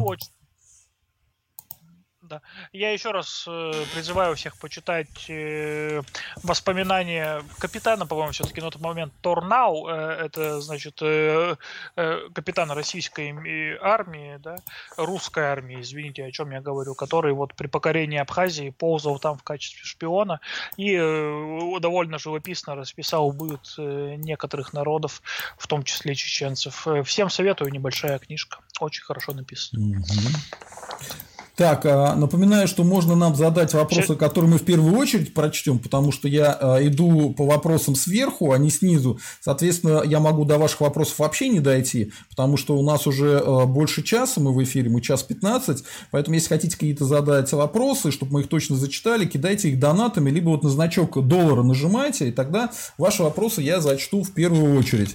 Вот. Я за вопросами платными слежу и буду на них точно отвечать, мы на них точно на все ответим. А, так, ну идем дальше, наверное, по вопросикам, а, которые нам тут пишут. А, так, Сергей, там рабство было до 60-х. Ну, я не знаю совсем где, но окей. Сергей, здоровый представитель высшей расы. А кто тут представитель высшей расы? Тут нет никаких высшей расы. Мы все э, добрые русские люди, мы другим нациям относимся нормально, но любим свою собственную русскую. Так, а, ну тут нас спрашивает э, человек с греческим именем, э, вы бывали в Грузии? Нет, не бывал. А, не бывал. А, Билл Байден, у татар может быть свое государство? У татар есть свое государство в, в, этом, в Турции, например. Так, а, и потом в этом, в Азербайджане у них есть свое государство. Зачем еще одно государство, не понимаю. Сколько можно государства? В Казахстане, наверное, тоже, в Узбекистане тоже турецкое да, государство. у них в РФ есть, и, и в РФ есть свое государство. Ну, да, Татарстан, у них даже Татарстан есть. Э, да, да, да. Так что голосуйте татары должны голосовать за Путина, у них будет свое государство. Пожалуйста. Так, Это а... не совсем интересы русского народа, но... Ронин, а Россия не имперская страна? Дело в том, что Россия была имперской страной до 17 года, а после 17 года никакой России нет. А СССР это не Россия, это антироссия, а РФ это тоже антироссия и тоже э, не Россия. Поэтому э, что про, вспоминать про прошлое, это непонятно. Так, э, Дмитрий из Кёнигсбергу, зачетный троллинг. Ну, Конечно, конечно, работаем. Александр Топор, резиденция у нас. Э, какая резиденция, непонятно. А, Нильф Горец пишет, долой кавказский империализм. Да, долой кавказский империализм. Глазник, 600, э, Глазник 66, свободу аджарцам, сванам, кахетинцам, мингрелов. Поддерживаю, это настоящий э, лозунг правильный, чтобы грузинский империализм наконец-то сами грузины побороли и разделились на Сванию, Кахетию, Мингрелию и так далее. И Аджарию. Дмитрий Скуниксбергу играл лучше сериала. Я не играл, к сожалению, у меня сейчас э, нет про, возможности... Про да, про Ведьмака, к сожалению, нет возможности играть. Я последний раз играл в какие-то компьютерные игры, может, лет пять назад уже, очень давно. Очень давно. Ну, нет, нет, это, э, это зря, так нельзя, найдите время обязательно. Э, геймеры будущее России, Найдите mm. время. Ну, не знаю. Э, не в горец. Игра намного лучше сериала, а книги это просто космос. А, ну, книги тоже можно будет почитать. Ронин, Аляска наш, там слишком хорошо живут, надо помочь. А, нет, я считаю, что Аляску нам вообще не надо захватывать, и не стоит этим заниматься. Но если Аляска захочет сама отделиться от США, ну, можно помочь. Ну, только так, аккуратненько. А, Дмитрий с Кёнигсбергу, черный вигвам. Да, да, да. Вот я как раз и делаю черный вигвам у себя на стриме. Так, Глазник 66 это наш спонсор, как и Митрис Кенигсбергу. Народ, становитесь спонсорами канала, и тогда у вас будет счастье просто. Потому что вы получите доступ к архиву старых видео. Я их всех убрал э, из доступа. Вопрос гостю. Что делать с Соединенными Штатами Украины при нападении на ЛДНР? Алексей, вам слово. А, еще раз вопрос, что нам делать с Соединенными Штатами при нападении Украины с ЛДНР? А тут зависит от вашей, что называется, внутренней концепции. Что вам ближе? Ужас без конца или ужасный конец? Если выбираем ужасный конец, то, конечно, бахать ядерными зарядами, всеми, которыми есть, а, и спокойно себе помирать в ответном огне. Тим, эм, мы нашу вечную дискуссию и закончим. А если по-серьезному, то с США мы ничего не сможем сделать так, чтобы при этом в открытую, чтобы при этом остаться в живых. Так что выбор, выбор за вами. А что делать Я с Украиной? Еще помучился. А что делать с Украиной? С Украиной? А тут опять же вот смотря что будет делать США. Мне кажется, что США военную военных туда не введет. А, но это нужно внимательно смотреть, как перекидываются силы, перекидываются ли они в Европе, э, есть ли движение через Босфор каких-либо транспортных кораблей. Прежде всего меня интересует живая сила противника, да, то есть американские военные, наземные, а не оружие, будь то оружие, деньги, это все брызги. А если с Украиной, то Украину как с 2014 года надо было брать до Днепра минимум, так и надо делать это сейчас, просто сейчас это будет с гораздо большими потерями, чем это возможно было сделать в 2014 году. Давайте вернемся к тематике вот. нашей, э, как мы хотели поговорить. Э, ваша оценка ситуации в стране, что сейчас э, происходит, куда мы пришли? В какой стране? В России? РФушки, ну, как России. В, РФушке, да. да. Да, да, да, простите опять оговорился. Ну, что сейчас э, происходит? Есть несколько горячих тем, не более важные, а другие менее важные. Если начинать с, местечковых э, новостей, то в Перми не происходит нифига. Кроме премьеры в Театре оперы и балета «Кармен», который нам ставил Богомолов за полтора миллиона рублей, все плюются. Ужасный спектакль, всем очень понравилось. Э, Пермь проснулась и расшевелилась. А что касается страны в общем, то у нас нас, э, если кто забыл, почему-то все, по-моему, забывают, судя по новостям, но у нас тут э, сидит самый главнейший оппозиционер э, в мире, это Алексей Навальный, да, который там помирает то ли от туберкулеза, то ли от гангрены, то ли от недоедания, я уж не знаю от чего именно, но... Свободу Навальному. Свободу Навальному, конечно. Навальный и всем политическим заключенным. И это я абсолютно серьезно говорю. Да, я тоже абсолютно серьезен. На Навальному сидеть нечего. То есть это э, не пользе русского народа, ни к пользе Кремля, ни к пользе страны на внешнеполитическом плане, э, и никакой угрозы он, конечно же, не представляет. Э, что касается самой ситуации с Навальным, да, то хотелось бы сказать, что это довольно интересно, э, как э, он действительно выпал из э, повестки э, довольно спокойно, и что, судя по его поведению, э, он наверняка не рассчитывал на такой итог. Он не думал, что он просидит здесь до апреля и просидит вообще какой-либо э, довольно длительный срок в настоящей колонии. Э, я думаю, что он не прилетел бы просто при этих условиях. Я думаю, что было договорено в том числе с Меркель, э, через Меркель даже так. То есть она оказалась на побегушках у Навального в переговорах с Путиным. То, что он посидит в СИЗО, его там дадут условно, еще как-то, да, признают э, требования в СИН необоснованными, потому что он проходил лечение все-таки и так далее и тому подобное.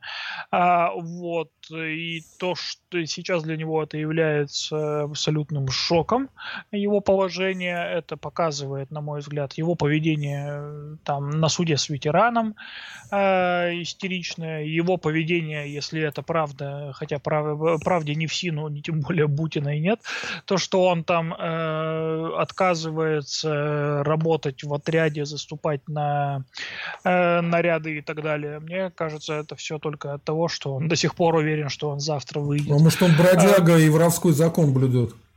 А, уешник, ну это было бы интересно. А, я, я бы на это посмотрел с удовольствием. А, соответственно, все, все его сравнивают, конечно же, с самым главным до этого оппозиционером, э, сидящим, э, который успел у нас посидеть, это Ходорковский, да, который 10 лет от звонка до звонка дотрубил. Э, и вот э, к нему-то было совершенно иное отношение в плане того, что на него тоже всем было пофиг. Но он-то вел себя абсолютно соответственно, идеально, как из воспоминаний, когда его выпустили, я помню, э, смотрел интервью с его сокамерниками, да, вот там, которые вышли, еще и в колонии пустили поговорить, что все его там называли по имени отчеству, что он всегда э, до минуты блюл распорядок, лишь бы не э, получить какой-то выговор, да, и иметь возможность освободиться условно-досрочно, э, или поговорить по телефону лишний раз. Есть там такая была, по крайней мере, там такая привилегия для тех, кто не нарушает э, внутренний распорядок, э, лишние там минуты разговора по телефону со свободой. Э, в смысле, не с радиосвободой, а с волей. ну и с радиосвободой. И там наверное, еще разрешают э, свидания, не запрещают, да. А, ну вот, да-да-да, то есть есть э, некоторые штрафные санкции за нарушение. В общем, э, судя по всему поведению Навальный этого не ожидал, и меня в очередной раз радует, что на него всем пофиг, хотя сидеть он, конечно, не должен. Все эти митинги, которые проходили до этого, когда еще Навальный был на свободе, а, сначала я порадовался, что довольно много народа вышло, и, как мне показалось, вышло там не за конкретно Навального, да, а просто, ну, во-первых, потому что засиделись, потому что давно не было активности, потому что дорожают цены и так далее. Но те очевидцы, которые ходили на митинги в Перми, а они были довольно многочисленные, э, то есть, по-моему, третье или четвертое место после Москвы и Питера по России, по численности, я имею в виду, вот эти зимние митинги, э, там все-таки очень многие кричали Навальный, Навальный, что меня маленько так м- огорчило, наверное. Я думал, что люди просто вышли за другое. Вот, э, поэтому... Что тут сказать? Это как одна из тем, и интересно, что сейчас главное, конечно, что у Навального со здоровьем. Конечно, ему надо ложиться и помирать, что называется, да, то есть падать прямо посреди отряда, хватать за сердце, ногу, голову и за все что угодно. Может, опять а, отправят в Германию, да? Далее. Да, да, да. То есть э, это, по-моему, единственный шанс у него выйти, потому что пока что-то других не прослеживается. УДО он себе уже не обеспечил, э, там своими нарушениями нарушениями за первые же месяцы, да, пусть они будут надуманные, в СИН тоже, правда, нет, то есть вертухаем на Руси, правда, никакой никогда не было. А, вот, поэтому здесь такое. Э, там готовится какой-то митинг, насколько я понимаю, собираются 500 тысяч подписей. Э, Как-то очень взгляд, тухленько, тухленько пока все это. На мой взгляд, митинги будут более многочисленные, чем зимой, э, если будет вообще, а, потому что тепло, тепло, потеплело, э, снимаются ограничения ковидные, последние. Мне кажется, э, выйдет довольно много народу, выйдет непонятно за что, но сейчас лозунг есть хотя бы один, это свободу Навальному. Нормальный лозунг, за это пускай, то есть э, на здоровье свободу. Если кто-то прикру- прикрутит свободу политзаключенным и Тесак не убивал себя, это будет прекрасно. Но такого навряд ли будет. Разгонять будет жесточайше, да, если мы переходим переходим к белорусским выборам, жесточайше будут разгонять. А, поэтому э, здесь мы увидим аналог московского дела, болотного дела, то есть будет много избитых, э, будет много посаженных на реальные сроки, э, то есть я думаю также будет исчисляться десятками, будет много задержанных, больше, чем после каждого митинга в зимой. Вот. Я, я вот на всю эту вашу э, могу дать короткую реплику и потом, может быть, тоже свою оценку дам. Вот смотрите, вы говорите, что могут выйти и выйти больше, если соберут 500 человек. А я вам хочу сказать, что если начнется э, война э, Украины с ЛДНР и э, как бы э, РФушка будет помогать ЛДНР, то ситуация-то будет такая, что эм, в воюющей стране какие митинги? Все жестко запретят, с одной стороны. Силовиков будет дан карт-бланш на любой разгон, хоть из пулеметов расстреливать. И самое главное, э, несколько изменится э, ощущение людей, то есть люди будут все ощущать все-таки воюющей страной, э, страной, помогающей людям, которых 7 лет обстреливают, то есть может вся эта история завалиться на бок. Вот. Нет, не думаю, скажу почему. А, во-первых, если начнется наступление хохлов на ЛНДНР, то Россия никогда не признает себя воюющей стороной, потому что иначе это будет открытый конфликт. Как и сейчас мы разводим ручками и говорим, не-не-не, это не мы, но все равно как-то оправдываемся. Россия официально такого не признает. Соответственно, все ужесточения, уповая на то, что у нас война э, под Донецком, нет, не будет такого. Э, изменится состав митингов и изменится в худшую сторону, потому что выйдут абсолютно все за украинцы и останутся там одни. А это да. Э, то есть э, там, да, появится еще и лозунг э, э, «Свободу Украине», да, «Мочи ДНР, ЛНР», тогда всех точно изобьют, а я даже против не буду, пускай.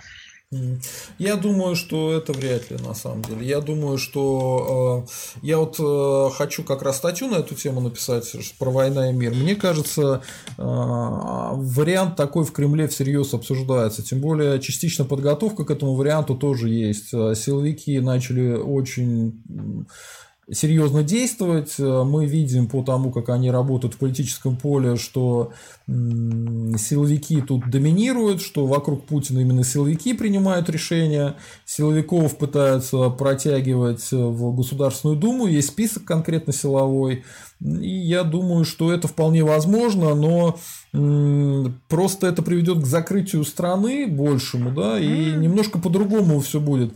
И как раз я думаю, что лично Путин не боится такого закрытия, это боится его окружение. И вот э, игра, если и будет, то где-то в этом поле на мой взгляд. У, Пути, у, у Путина, не забываем, красная телефонная кабинка стоит прямо с города Лондону, э, все пересылают.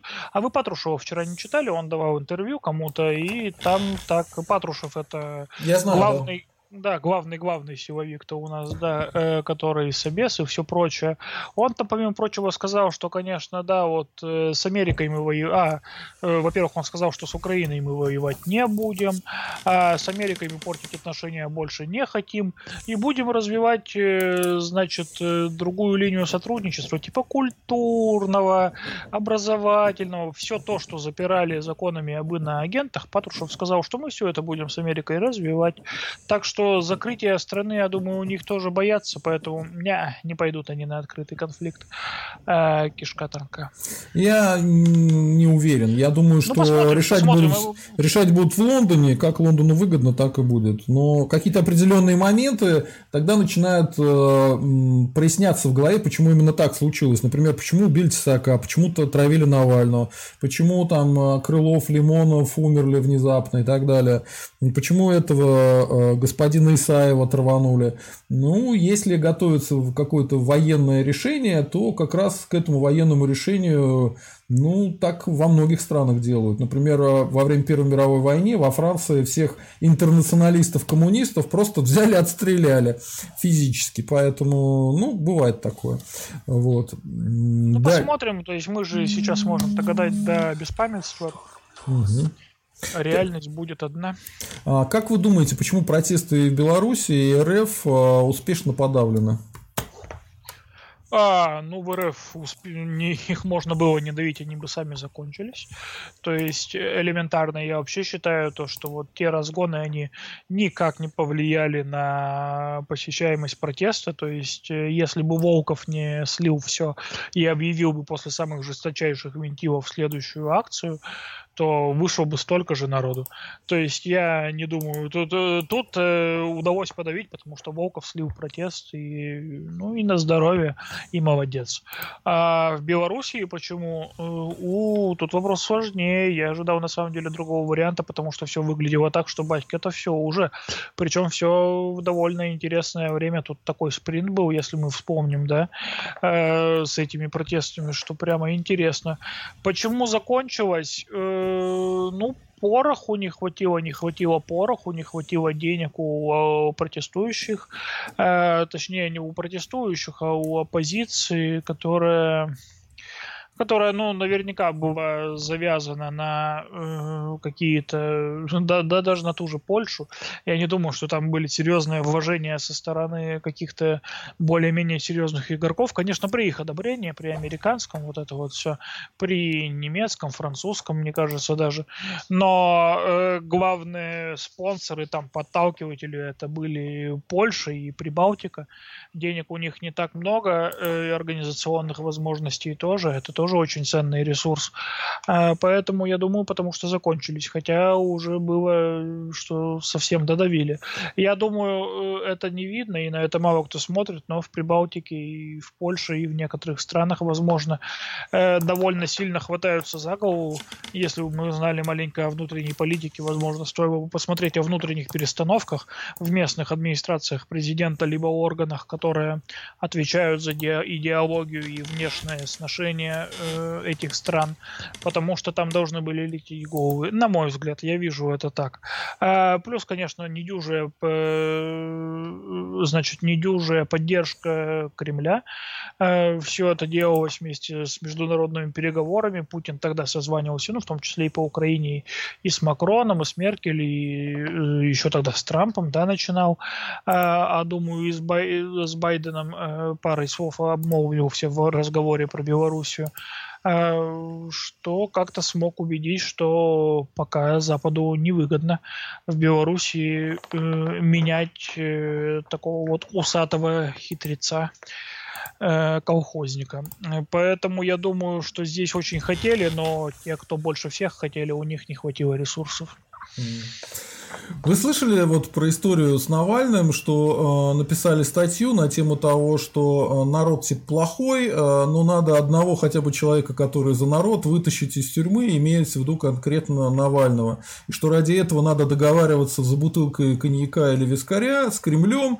Э, ну, в общем, как-то его нужно договориться и обменять э, вот как заложника или на какую-то фишку, плюшку с Западом. Не читали такого? Э, не читал, но слышал, ну конкретно такого не читал, развернутого, но слышал, что поскольку его сравнивали с э, Ходорковским, угу. то, соответственно, а что это я заставку вижу, русский интерес пошла, это нормально? Вот. Вы заставку не запускали какое-то время назад? Нет, не знаю. Наверное, а, вы меня... заново включили просто. Да, стрим. у меня, у меня стрим заново начался. Так, ладно, хорошо, неважно. Э, поскольку его сравнивали с Ходорковским, то, естественно, и говорили о таком варианте, что Ходорков, ну как и Ходорковского могут выпустить на Запад, и типа там его, соответственно, не трогать. Я слышал про такой вариант, э, думаю, это возможно, но на кого менять? То есть те фамилии, которые я слышал, я, честно говоря, некоторые я слушал первый раз, хотя вроде бы в теме, да. Э, то есть менять-то не на кого. Э, слишком такая фигура. И причем менять, э, как менять? Он же а этот летчик, э, летчик или торговец оружием, они до сих пор сидят? Летчика а, вроде отпустили. Бут, а Бута отпустили, нет? Бут, да, кому он нафиг нужен? То есть, и его и там неплохо. Ну, человек Сечина. Да, я, я думаю, он давно завербован уже, да, даже если бы его отпустили, он бы как бы как бы хуже не вышел. Нет, я не думаю, что такой вариант возможен. Я думаю, что самый возможный вариант для Навального освободиться это либо э, соблюдать режим, да, и отсидеть до конца срока все-таки не 10 лет. Ой, да ему либо... еще что-нибудь навесит, какие проблемы? Ну да, проблем нет, Ходорковскому уже повесили второй срок, когда он сидел. То есть был бы человек, господи, статья-то найдется, Марцинкевича вон вообще убили. А, но это не его сценарий, не Навального. Вот, но я думаю, то, что по проблемам со здоровьем, да, его также спокойненько вывезут в клинику Шарите. Кстати, возможно. вполне возможно, что у него весь организм начал отказываться, потому что он не долечился от этого своего да, новичка. Да, э, то, э, то есть не исключаю, что все-таки отравы тяжелыми ядами это Э, не знаю, уместно ли сравнивать, у меня вон собаку траванули, э, ну, довольно давно уже, но все-таки чуть не померла, ну, съела яд на улице просто. Док Хантер вот. эти сволочи. Да, да, да, козлы. А там был частный сектор просто рядом, и им не нравились бродячие собаки, и они раскидывали еду на вот эту отравленную на поле, э, где гуляли собаки, собственно, из нашего жилищного комплекса. То есть совершенно нормальная. Ну, собака дура взяла, сожрала, еле-еле откачали, но вот сейчас она на диетке на строгой только кашка.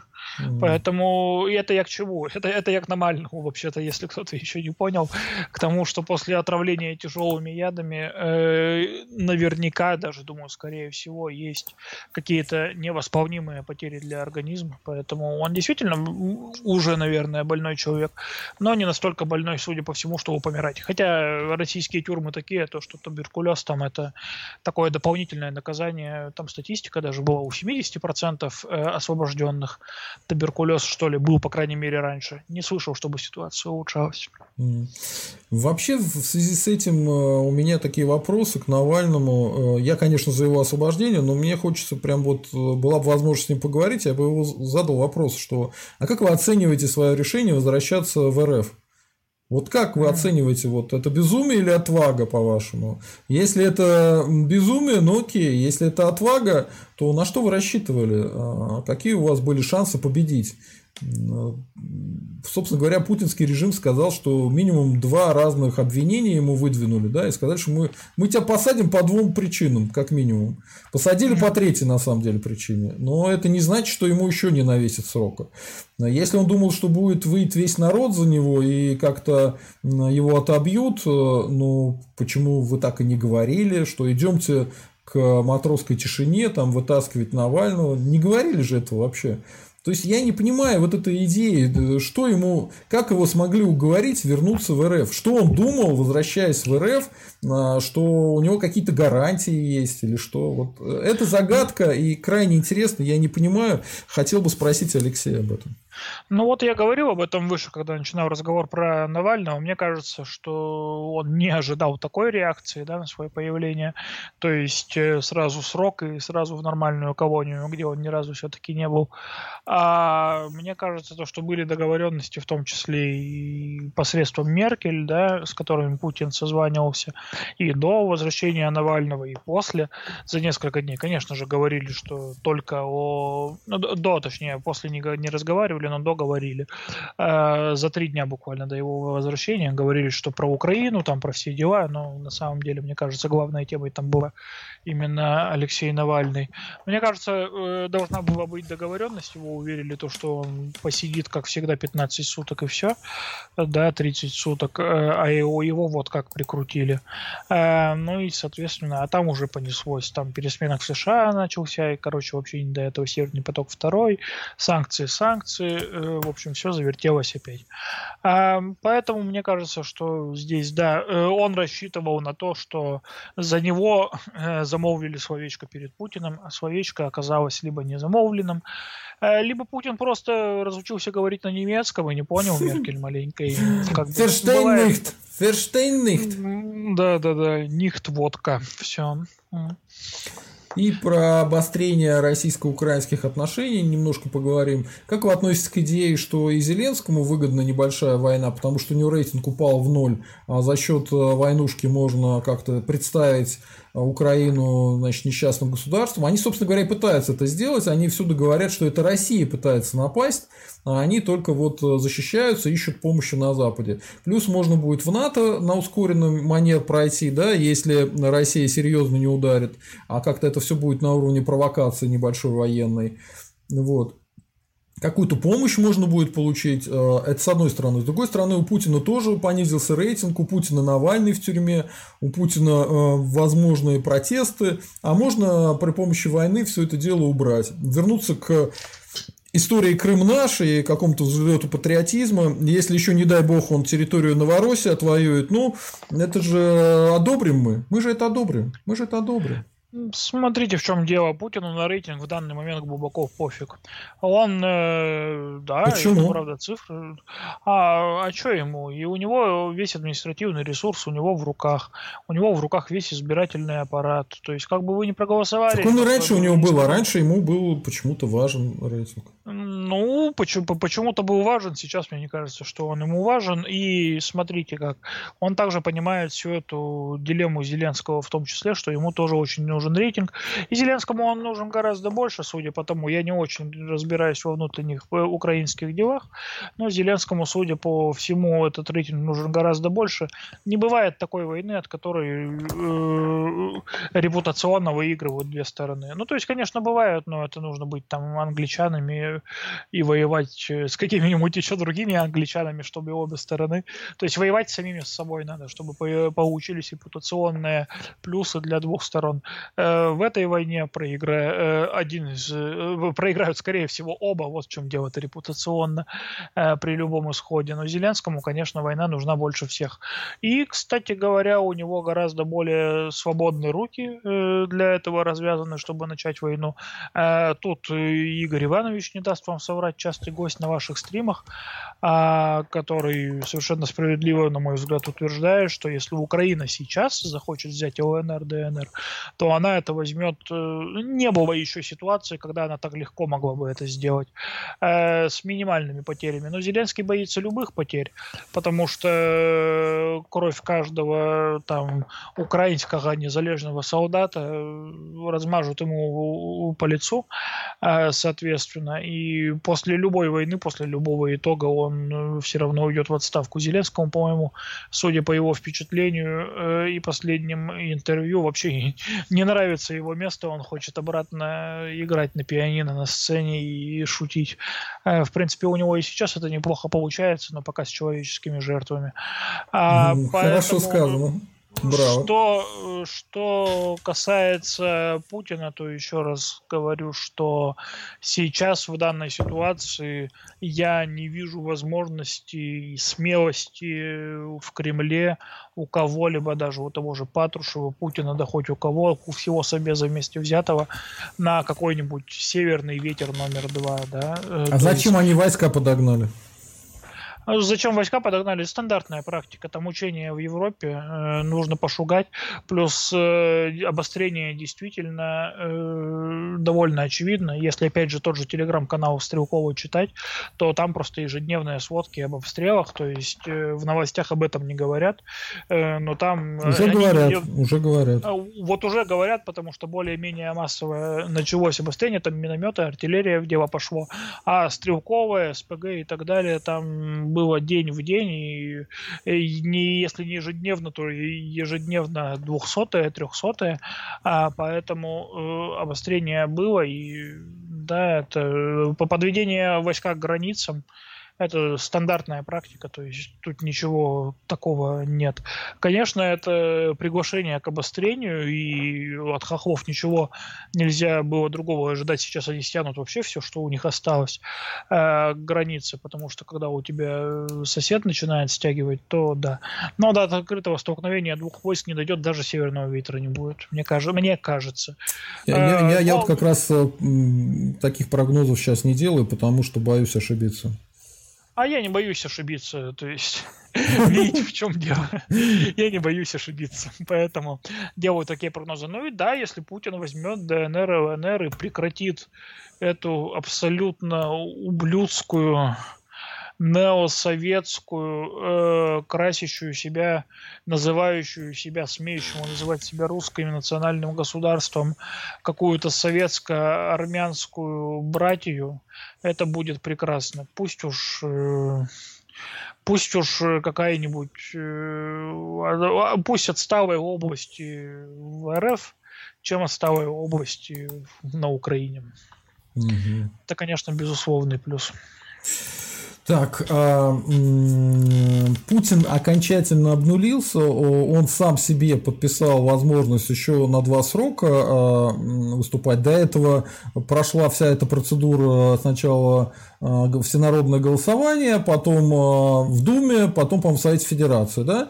А теперь он уже окончательно обнулился, и теоретически он может до 1936 года править. По-вашему, он вообще сможет это сделать? Болен ли Путин? Или он здоров? Или у него куча двойников, и поэтому он будет править вечно? Слушайте, мне 30 лет, и я периодически курсово пропиваю таблеточки для сосудистой системы, там, для почечек, еще для чего-то. То есть э, здоровых людей нет, есть плохие э, врачи, которые не ставят диагнозы. А что касается обнуления и возможности правления до 1936 года, знаете, в начале с этого срока Путина э, я сказал нет, я сказал, что на эти вот два срока, да, которые у него в 24 году, в 24 ведь заканчиваются, да? Да, в 24-м. Вот, э, соответственно, главная его задача это будет искать преемника и больше ничего. Он может вообще больше ничем не заниматься, кроме как искать преемника. И с каждым месяцем э, я все с большим ужасом смотрю, что он продолжает, э, по крайней мере, видимо, продолжает держать все те бразды правления, которому ему дали не будем говорить, обрезаны ли эти бразды или, или действительно он и управляет, а, держать в своих руках и продолжает вести бурную активную деятельность. Рукопожатие крепкое, работает с документами и ползает по тайге с Шойгу. А поэтому я думаю, то, что он бы с удовольствием до 1936 года просидел, но не доживет, наверное. А, думаю, думаю так. Mm-hmm. Все-таки просто ну, просто возраст возьмет свое. Исполняющий обязанности замминистра обороны США по политическим делам Аманда Дори приняла участие в онлайн-встрече с министром обороны Великобритании Беном Волосом и коллегами по НАТО из Канады, Литвы, Польши, в ходе которой стороны обсудили ситуацию вокруг Украины. Об этом вчера сообщила пресс-служба Пентагона. А что они вообще сделать-то могут? Они могут устроить санкции, воевать, очевидно, они не будут за Украину. Они могут какие-то военные поставки сделать с Украины, инструкторов дать. Но воевать-то они же не будут за Украину. Это сто процентов. Э, воевать не будут за Украину, а вот э, я бы сказал, могли бы ввести натовские войска, хоть любой контингентик, и тогда бы Россия, ну все, это было бы кофенита ля комедия, тогда бы Россия никогда не напала. Они об этом прекрасно знают, но войска не вводят. О чем это говорит? Это говорит о том, что им невыгодно войти, вводить войска, и они тоже заинтересованы в этом конфликте. Причем, чтобы он также тлел, в этом же не заинтересованы Путин. Это на мой взгляд. А, иначе бы они давно ввели пару тысяч натовских войск на линии распределения, и тогда бы ни один патрон просто, там бы все ополченцы застрелились, наверное, по приказу, а, если бы захотели стрелять просто в, в сторону солдат НАТО. А, и ни один там э, российский военный не приближался бы к границе с ЛДНР, ДЛНР на 50 километров. У нас Песков вышел и сказал, меня это просто поразило, я чуть не забыл, я аж чаем тогда поперхнулся. Российская армия не несет угрозы ни для для одной страны в мире. Я просто, я думал добавить кроме одной, кроме Российской Федерации. Наверное. Потому что всегда бомбят Воронеж в итоге, да? Да, да, да, всегда бомбят Воронеж. Это просто что-то. Сказать такое, это на э, официальный представитель, то, что вы не угрожаете никому, ну так это просто пилить надо сейчас. Я бы на месте Хохлов тут же бы пошел на ДНР и дошел бы до Ростова. Ну раз вы никому не угрожаете. Заманивает, он может заманивать. А, хитрый план. Да, знаем мы эти многоходовочки, уже проходили. Семилетние, да. Да, да, да. А, обращение президента РФ Путина к Федеральному собранию 21 апреля. Что скажет-то? В ЦИОМ вот про налоги внезапно провел опрос. Может, он налоги снизит? Хотя вот вряд ли, мне кажется. Он до сих пор только увеличивал налоги. Может, наоборот, увеличит налоги, действительно? Э, не увеличит. Он скажет, что, что налоговая служба молодцы, продолжайте охватывать э, то, что у вас еще не охвачено. Э, то есть хватайте все. Неохваченных сфер много, серой сферы остается много. Он скажет, налоговые молодцы, хватайте дальше. Самое главное, о чем он будет говорить, это, конечно, ковид и спутник 5 и другие вакцины, э, которые э, производит РФ, и то, что это мягкая сила и самая популярная вакцина. И у нас заказов еще вон столько-столько. Об этом будет, наверное, четверть, если не треть всего послания, а то и добрая половина. Согласен. Прямо вот уверяю, уверяю вас, что это будет так. А, поэтому э, я не жду от этого послания ничего такого, хотя там Матвиенко нагнетает, что вах, это будет просто... Вах, это что-то, это, это, вот будет все будут поражены. Да. Э, но поражены некоторые будут, но не думаю, что это что-то такое феноменальное. Я бы, я бы даже слушать не стал, просто бы в новостях э, выдержку почитал. Хотя, напомните, это обращение к федеральному собранию вроде не 4 часа же он сидит, так за часок управлялся. Так что, может, даже и послушаем. Mm. Но не жду от него чего-то такого э, прям э, сверх, сверх этого. Перечислить, что будет сказано, что мы лучше э, других стран развитых перенесли пандемию, ну, да. и экономически, и эпидемиологически, и все дела. Причем это будет перед это... третьей волной, что самое смешное. То есть, как только и он это... отчитается, третья волна начнется. Так и закроем. Ну, выборы скоро. И это, и это будет ужасно, потому что все эти разговоры о том, что РФ в эпидемии эпидемиологическом, прости господи, плане э, перенесла лучше, во-первых, не совсем так, э, во-вторых, э, да, даже совсем не так, во-вторых, э, это автоматически означает то, что у нас с медициной все прекрасно, соответственно, ничего не надо менять. Хотя у нас швах просто и по, по, по любому звену, по инфекционным больницам. Вы знаете, что в, в Перми инфекционную больницу закрыли года 3-4 назад, а, потому что здание 1906 года постройки почему-то не справилась э, с нагрузкой, да, и его почему-то пришлось года 4-5 лет назад закрыть.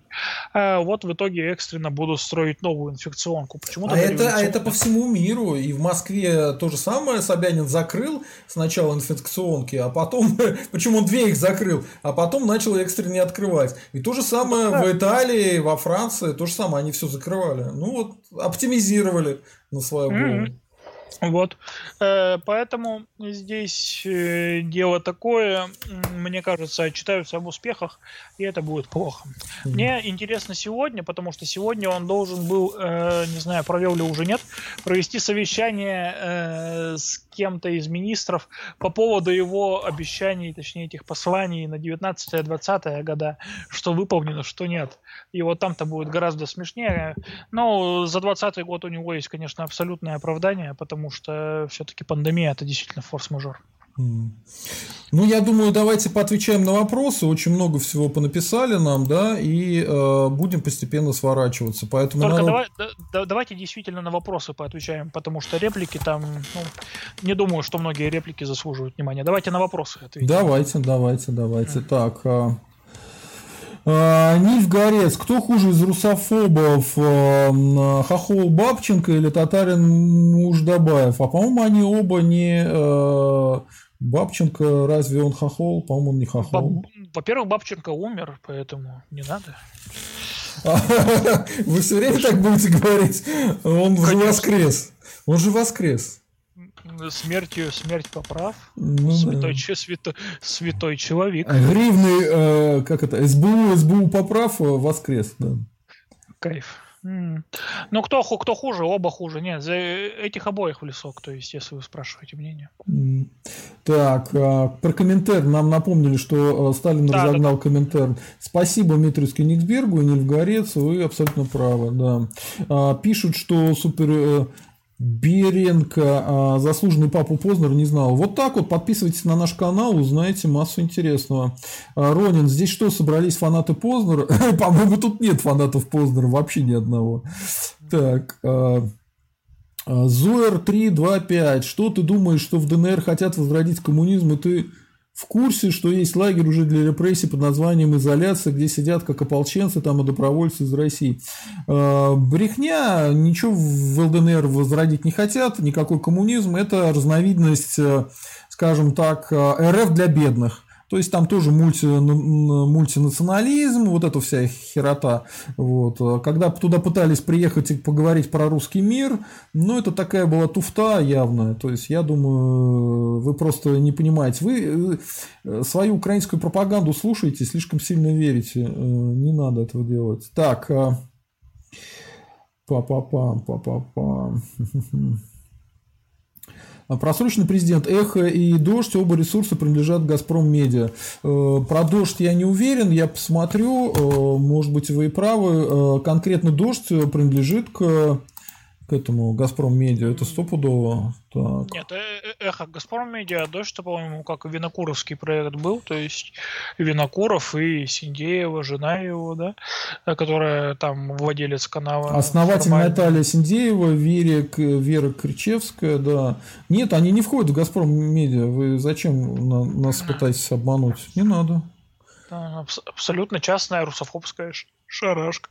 Да, идем дальше. А, я говорю, они связаны с семьей, конкретно с семьей Ельцина. Так, э, э, Александр Топор, э, Топор, Яков Кедми тоже рьяный коммунист, но в 91 году командовал Массандровским спецназа в Москве, они создание в России нового Израиля, поэтому исконным населением здесь нужно для обслуги.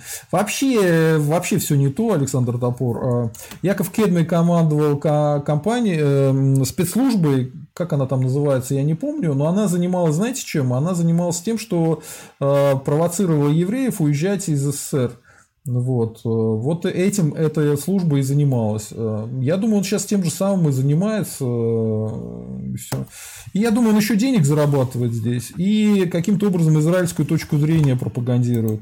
Поэтому обратите внимание, когда тут начали Сталина ну, пиарить, он тоже начал Сталина пиарить и так далее. Хотя ему совершенно точно плевать на Сталина с высокой горки.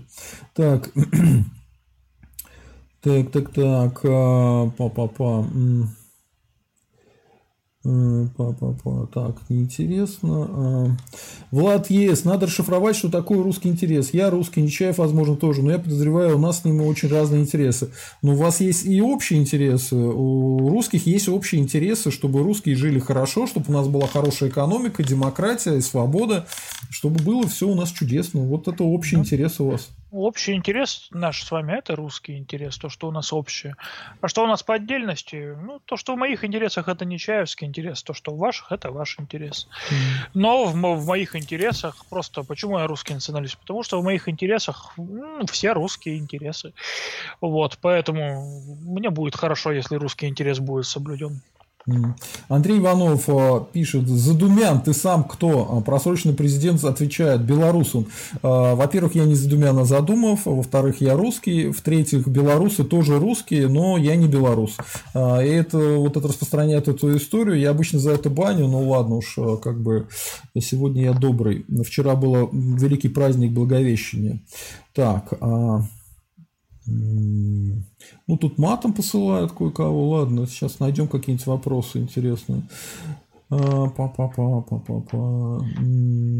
Влад Ес, стрим превратился в накат Сергея на грузин. Да вы что? Я, да наоборот, хочу помочь грузинам, чтобы грузины наконец стали свободны, освободились от своего империализма и зажили в Гонконгах и Монако э, на грузинский манер. Вот. Так. Так. Сейчас, сейчас, сейчас, сейчас. Очень много вопросов. Давайте по ним и пройдемся. Если это просто реплики, я просто могу освободить стрим, вы поотвечаете. Вот в чем дело. А, просто у нас два, два часа уже. Да, да, давайте отпускаем, а, отпускаем а, да, конкретно да. Алексея Нечаева. Я обещал конкретно два часа, поэтому большое спасибо, Алексей, что пришли на канал. Я еще посижу тут, поотвечаю на вопросы, да, да. На, почитаю реплики и посмотрим. Алексей это Алексей Нечаев, он глава Пермского отделения НДП, национал-демократической партии, э, русский националист, очень хороший человек, и я буду постоянно его приглашать на канал, и надеюсь, он тоже, когда э, возобновит историю, будет приглашать на канал и меня к себе. Вот. У него канал Абсолютно. называется НДП Стрим. Да, можете даже подписываться, пока там ничего нового нет, но старого довольно много, и оно интересно. Спасибо, Сергей, что позвали. Обязательно, конечно, буду приходить, зовите еще. Э, спасибо, дорогие зрители, что слушали. Оставляю вас наедине с Сергеем. Он ответит на ваши комментарии, которые мы не успели зачитать совместно. Слава Всего России! Доброго. Да. Слава России! До да, свидания. Счастливо. Так, ну Алексей э, отключился, пообщаемся с вами без Алексея. Так, э, Пам-пам-пам-пам-пам-пам. А, Дима Веденин. Гитлера еврейские банкиры спонсировали. Да нет, не еврейские. Его англичане сначала помогали, потом американцы. А, Влад Е. стрим превратился. Это я читал. Так, это неинтересно. Это тоже неинтересно. Так.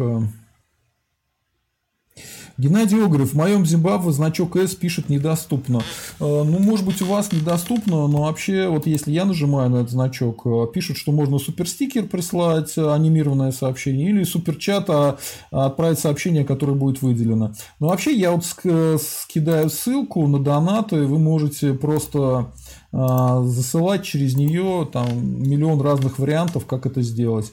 Поэтому народ, э, э, кидайте донаты по ссылкам. Вот задать вопросы задумываю Нечаеву. Ну, сейчас Нечаеву уже не удастся, только задумываю. Так, а, да, сейчас я скопирую и заново, заново кину в... Заново кину. Так. Алексей Нечаев написал Тарнау, забавно. Человек с непонятным ником написал, вы видели, как выглядят евреи в Америке, они по сравнению со славянами очень белые. А, ребят, я это не хочу обсуждать, и это звучит смешно, потому что евреи это метисы европейцев и арабов, поэтому белыми они, конечно, выглядят, но относительно, очень относительно. Так, э, Дима Веденин, так, это неинтересно. Геннадий Огарев, э, ничем евреи по цвету кожи в Штатах не отличаются от славян, только по глазам и специфичному овалу лица. Да это неинтересная тема. Так, э, так, это Веденин уже старую телегу толкает, неинтересно. Так, мы Восточная Европа, хватит гнать про белость. Э, мы Восточная Европа, Восточная Европа вся белая, поэтому в чем проблема-то? Так, Э, Геннадий Угров, наш Таран хотят извести в тюрьме. Я не думаю, что Навального хотят убить в тюрьме. Это был бы не очень хороший вариант. По крайней мере, его хотят, хотят поддержать пока как заложника. Так что пока нет, э, не будут убивать. Так, а, Нивгарец. Сергей, что вы и гость думаете об аналитике Валерия Соловья, о его пафосных инсайдах о здоровье Путина и, главное, об информации, что в Кремле сидят культисты, которые приносят жертвы демонам. Я хочу сказать, что, собственно говоря, Валерий Соловей – это очень интересный аналитик, а, он умный, крайне умный человек. А, надо воспринимать его тексты и заявления следующим образом. Он преподавал в свое время, по-моему, пиар и пропаганду, и что там еще в, в МИДовском этом как он называется-то у нас э, университете-то для будущих работников МИДа? Поэтому я думаю, что он знает э, следующую вещь, что массовая психология, она очень проникнута мистицизмом. И, соответственно, если вы хотите э, сделать новость, которую услышат люди, они будут ее обсуждать, э, интересоваться этим, и ваш вопрос подтверждает эту теорию, то вы должны подкидывать такие жареные факты. Ну, типа там Путин болен, или что есть какие-то 13 или 12 мистических орденов, и он же всегда всегда оговаривается, что это все не значит, что я верю в это дело, да, но это значит, что Путин и его окружение в это верят. Ну и кроме этого, то, о чем он не говорит, это значит, что большинство э, слушателей и зрителей его передач в это верят, поэтому они к этому прислушиваются, им это интересно. То есть, когда он бы рассказывал сухую аналитику о том, что сделал Путин, что он будет делать, послушал бы, допустим, 30 человек, а когда он говорит, что Путин вместе с Шойгу приносил жертву собаку, а потом они ели собачатину, тащили собачий череп э, в Кремль и пили кровь собаки, да, это уже послушают не 30 человек, а 300 тысяч человек. Поэтому он этим и занимается, я так думаю. Я его хотел пригласить на наш канал и пообщаться, но, к сожалению, он пока отказывается. Надеюсь, может быть, еще э, приглашу.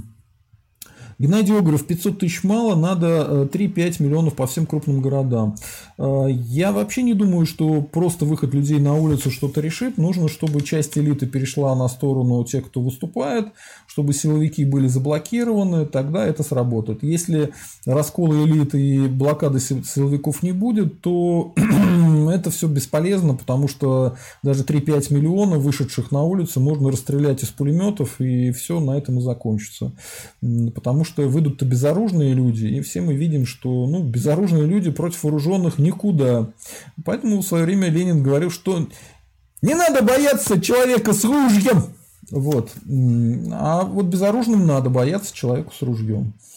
Так. Э, так, э, Вера Инкогнито говорит ерунду. За это я ее немножко накажу.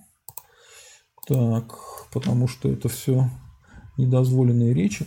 Бакинский Илья Муромец. По вашему мышлению, тогда и Россия должна, что ли, раздробиться на мелкие государства, ведь страна-то большая, прибольшая. Нет, по моему мышлению, э, РФ должна быть э, не империей, а русским национальным государством. Э, Россия должна возродиться в своей старой форме, то есть должна быть Белоруссия, Украина и РФ в составе России, плюс Южная Сибирь, да, ну, это значит, что никакие инородческие территории мы не будем никуда включать. Вот. А проблема в том, что Грузия как раз и составлена как лоскутное одеяло из разных инородческих абсолютно народов, наций, языков. Там даже религии разные. У аджарцев, а аджарцы, например, они вообще мусульмане. Поэтому и как раз Грузия это империя, и у нее имперское мышление, и они как раз все время хотят чужих территорий. А русские только хотят свое, то есть есть ту территорию, где живет э, конкретно русские, и на чужие территории мы не, не претендуем, нам не нужна ни Финляндия, ни Грузия, ни Армения, ни какая-нибудь Польша. Мы хотим жить э, нормально в своей стране, развивать экономику, дружить с соседями, торговать с соседями. Вот э, это, это, этого хотят русские националисты, и в этом смысл создания русского национального государства. Никакой империи. Мы антиимпериалисты. Так. Так, так, так. Э, Влад Савенко про убитого мальчика обсуждали? Нет, не обсуждали. Э, надо делать так, как нам выгодно. Если невыгодно быть белыми, не надо гнать тему. Э, кто вам сказал, что невыгодно быть белыми? Потому что белых сейчас преследуют якобы. Ну, вы в курсе, что ну, вообще тема тухлая, поэтому долго говорить не буду. Но просто в США черных где-то 13% максимум. Соответственно, все разговоры про белых, не белых, там черных, это ерунда полная. И неинтересно этим заниматься. Так что гуляйте. Так, а все, я ответил на все вопросы, довольно быстро справился, всего за 7 минут. А, Народ, большое спасибо, что нас смотрели. Подписываемся на канал, ставим лайки, пишем комментарии. Я желаю, чтобы в будущем все наши русофобские э, друзья друг друга э, гнали, гнобили и мучили, и чтобы наконец отстали от русских. Так победим. Вот. Это было очень интересно, об этом стоит задуматься. Э, вы были на канале Сергея Задумова «Русский интерес». И у нас был в гостях Алексей Нечаев, эм, глава НДП из города Перми. Все, всем счастливо, всем пока. Э, слава России, русские вперед. И в следующем году в РНГ.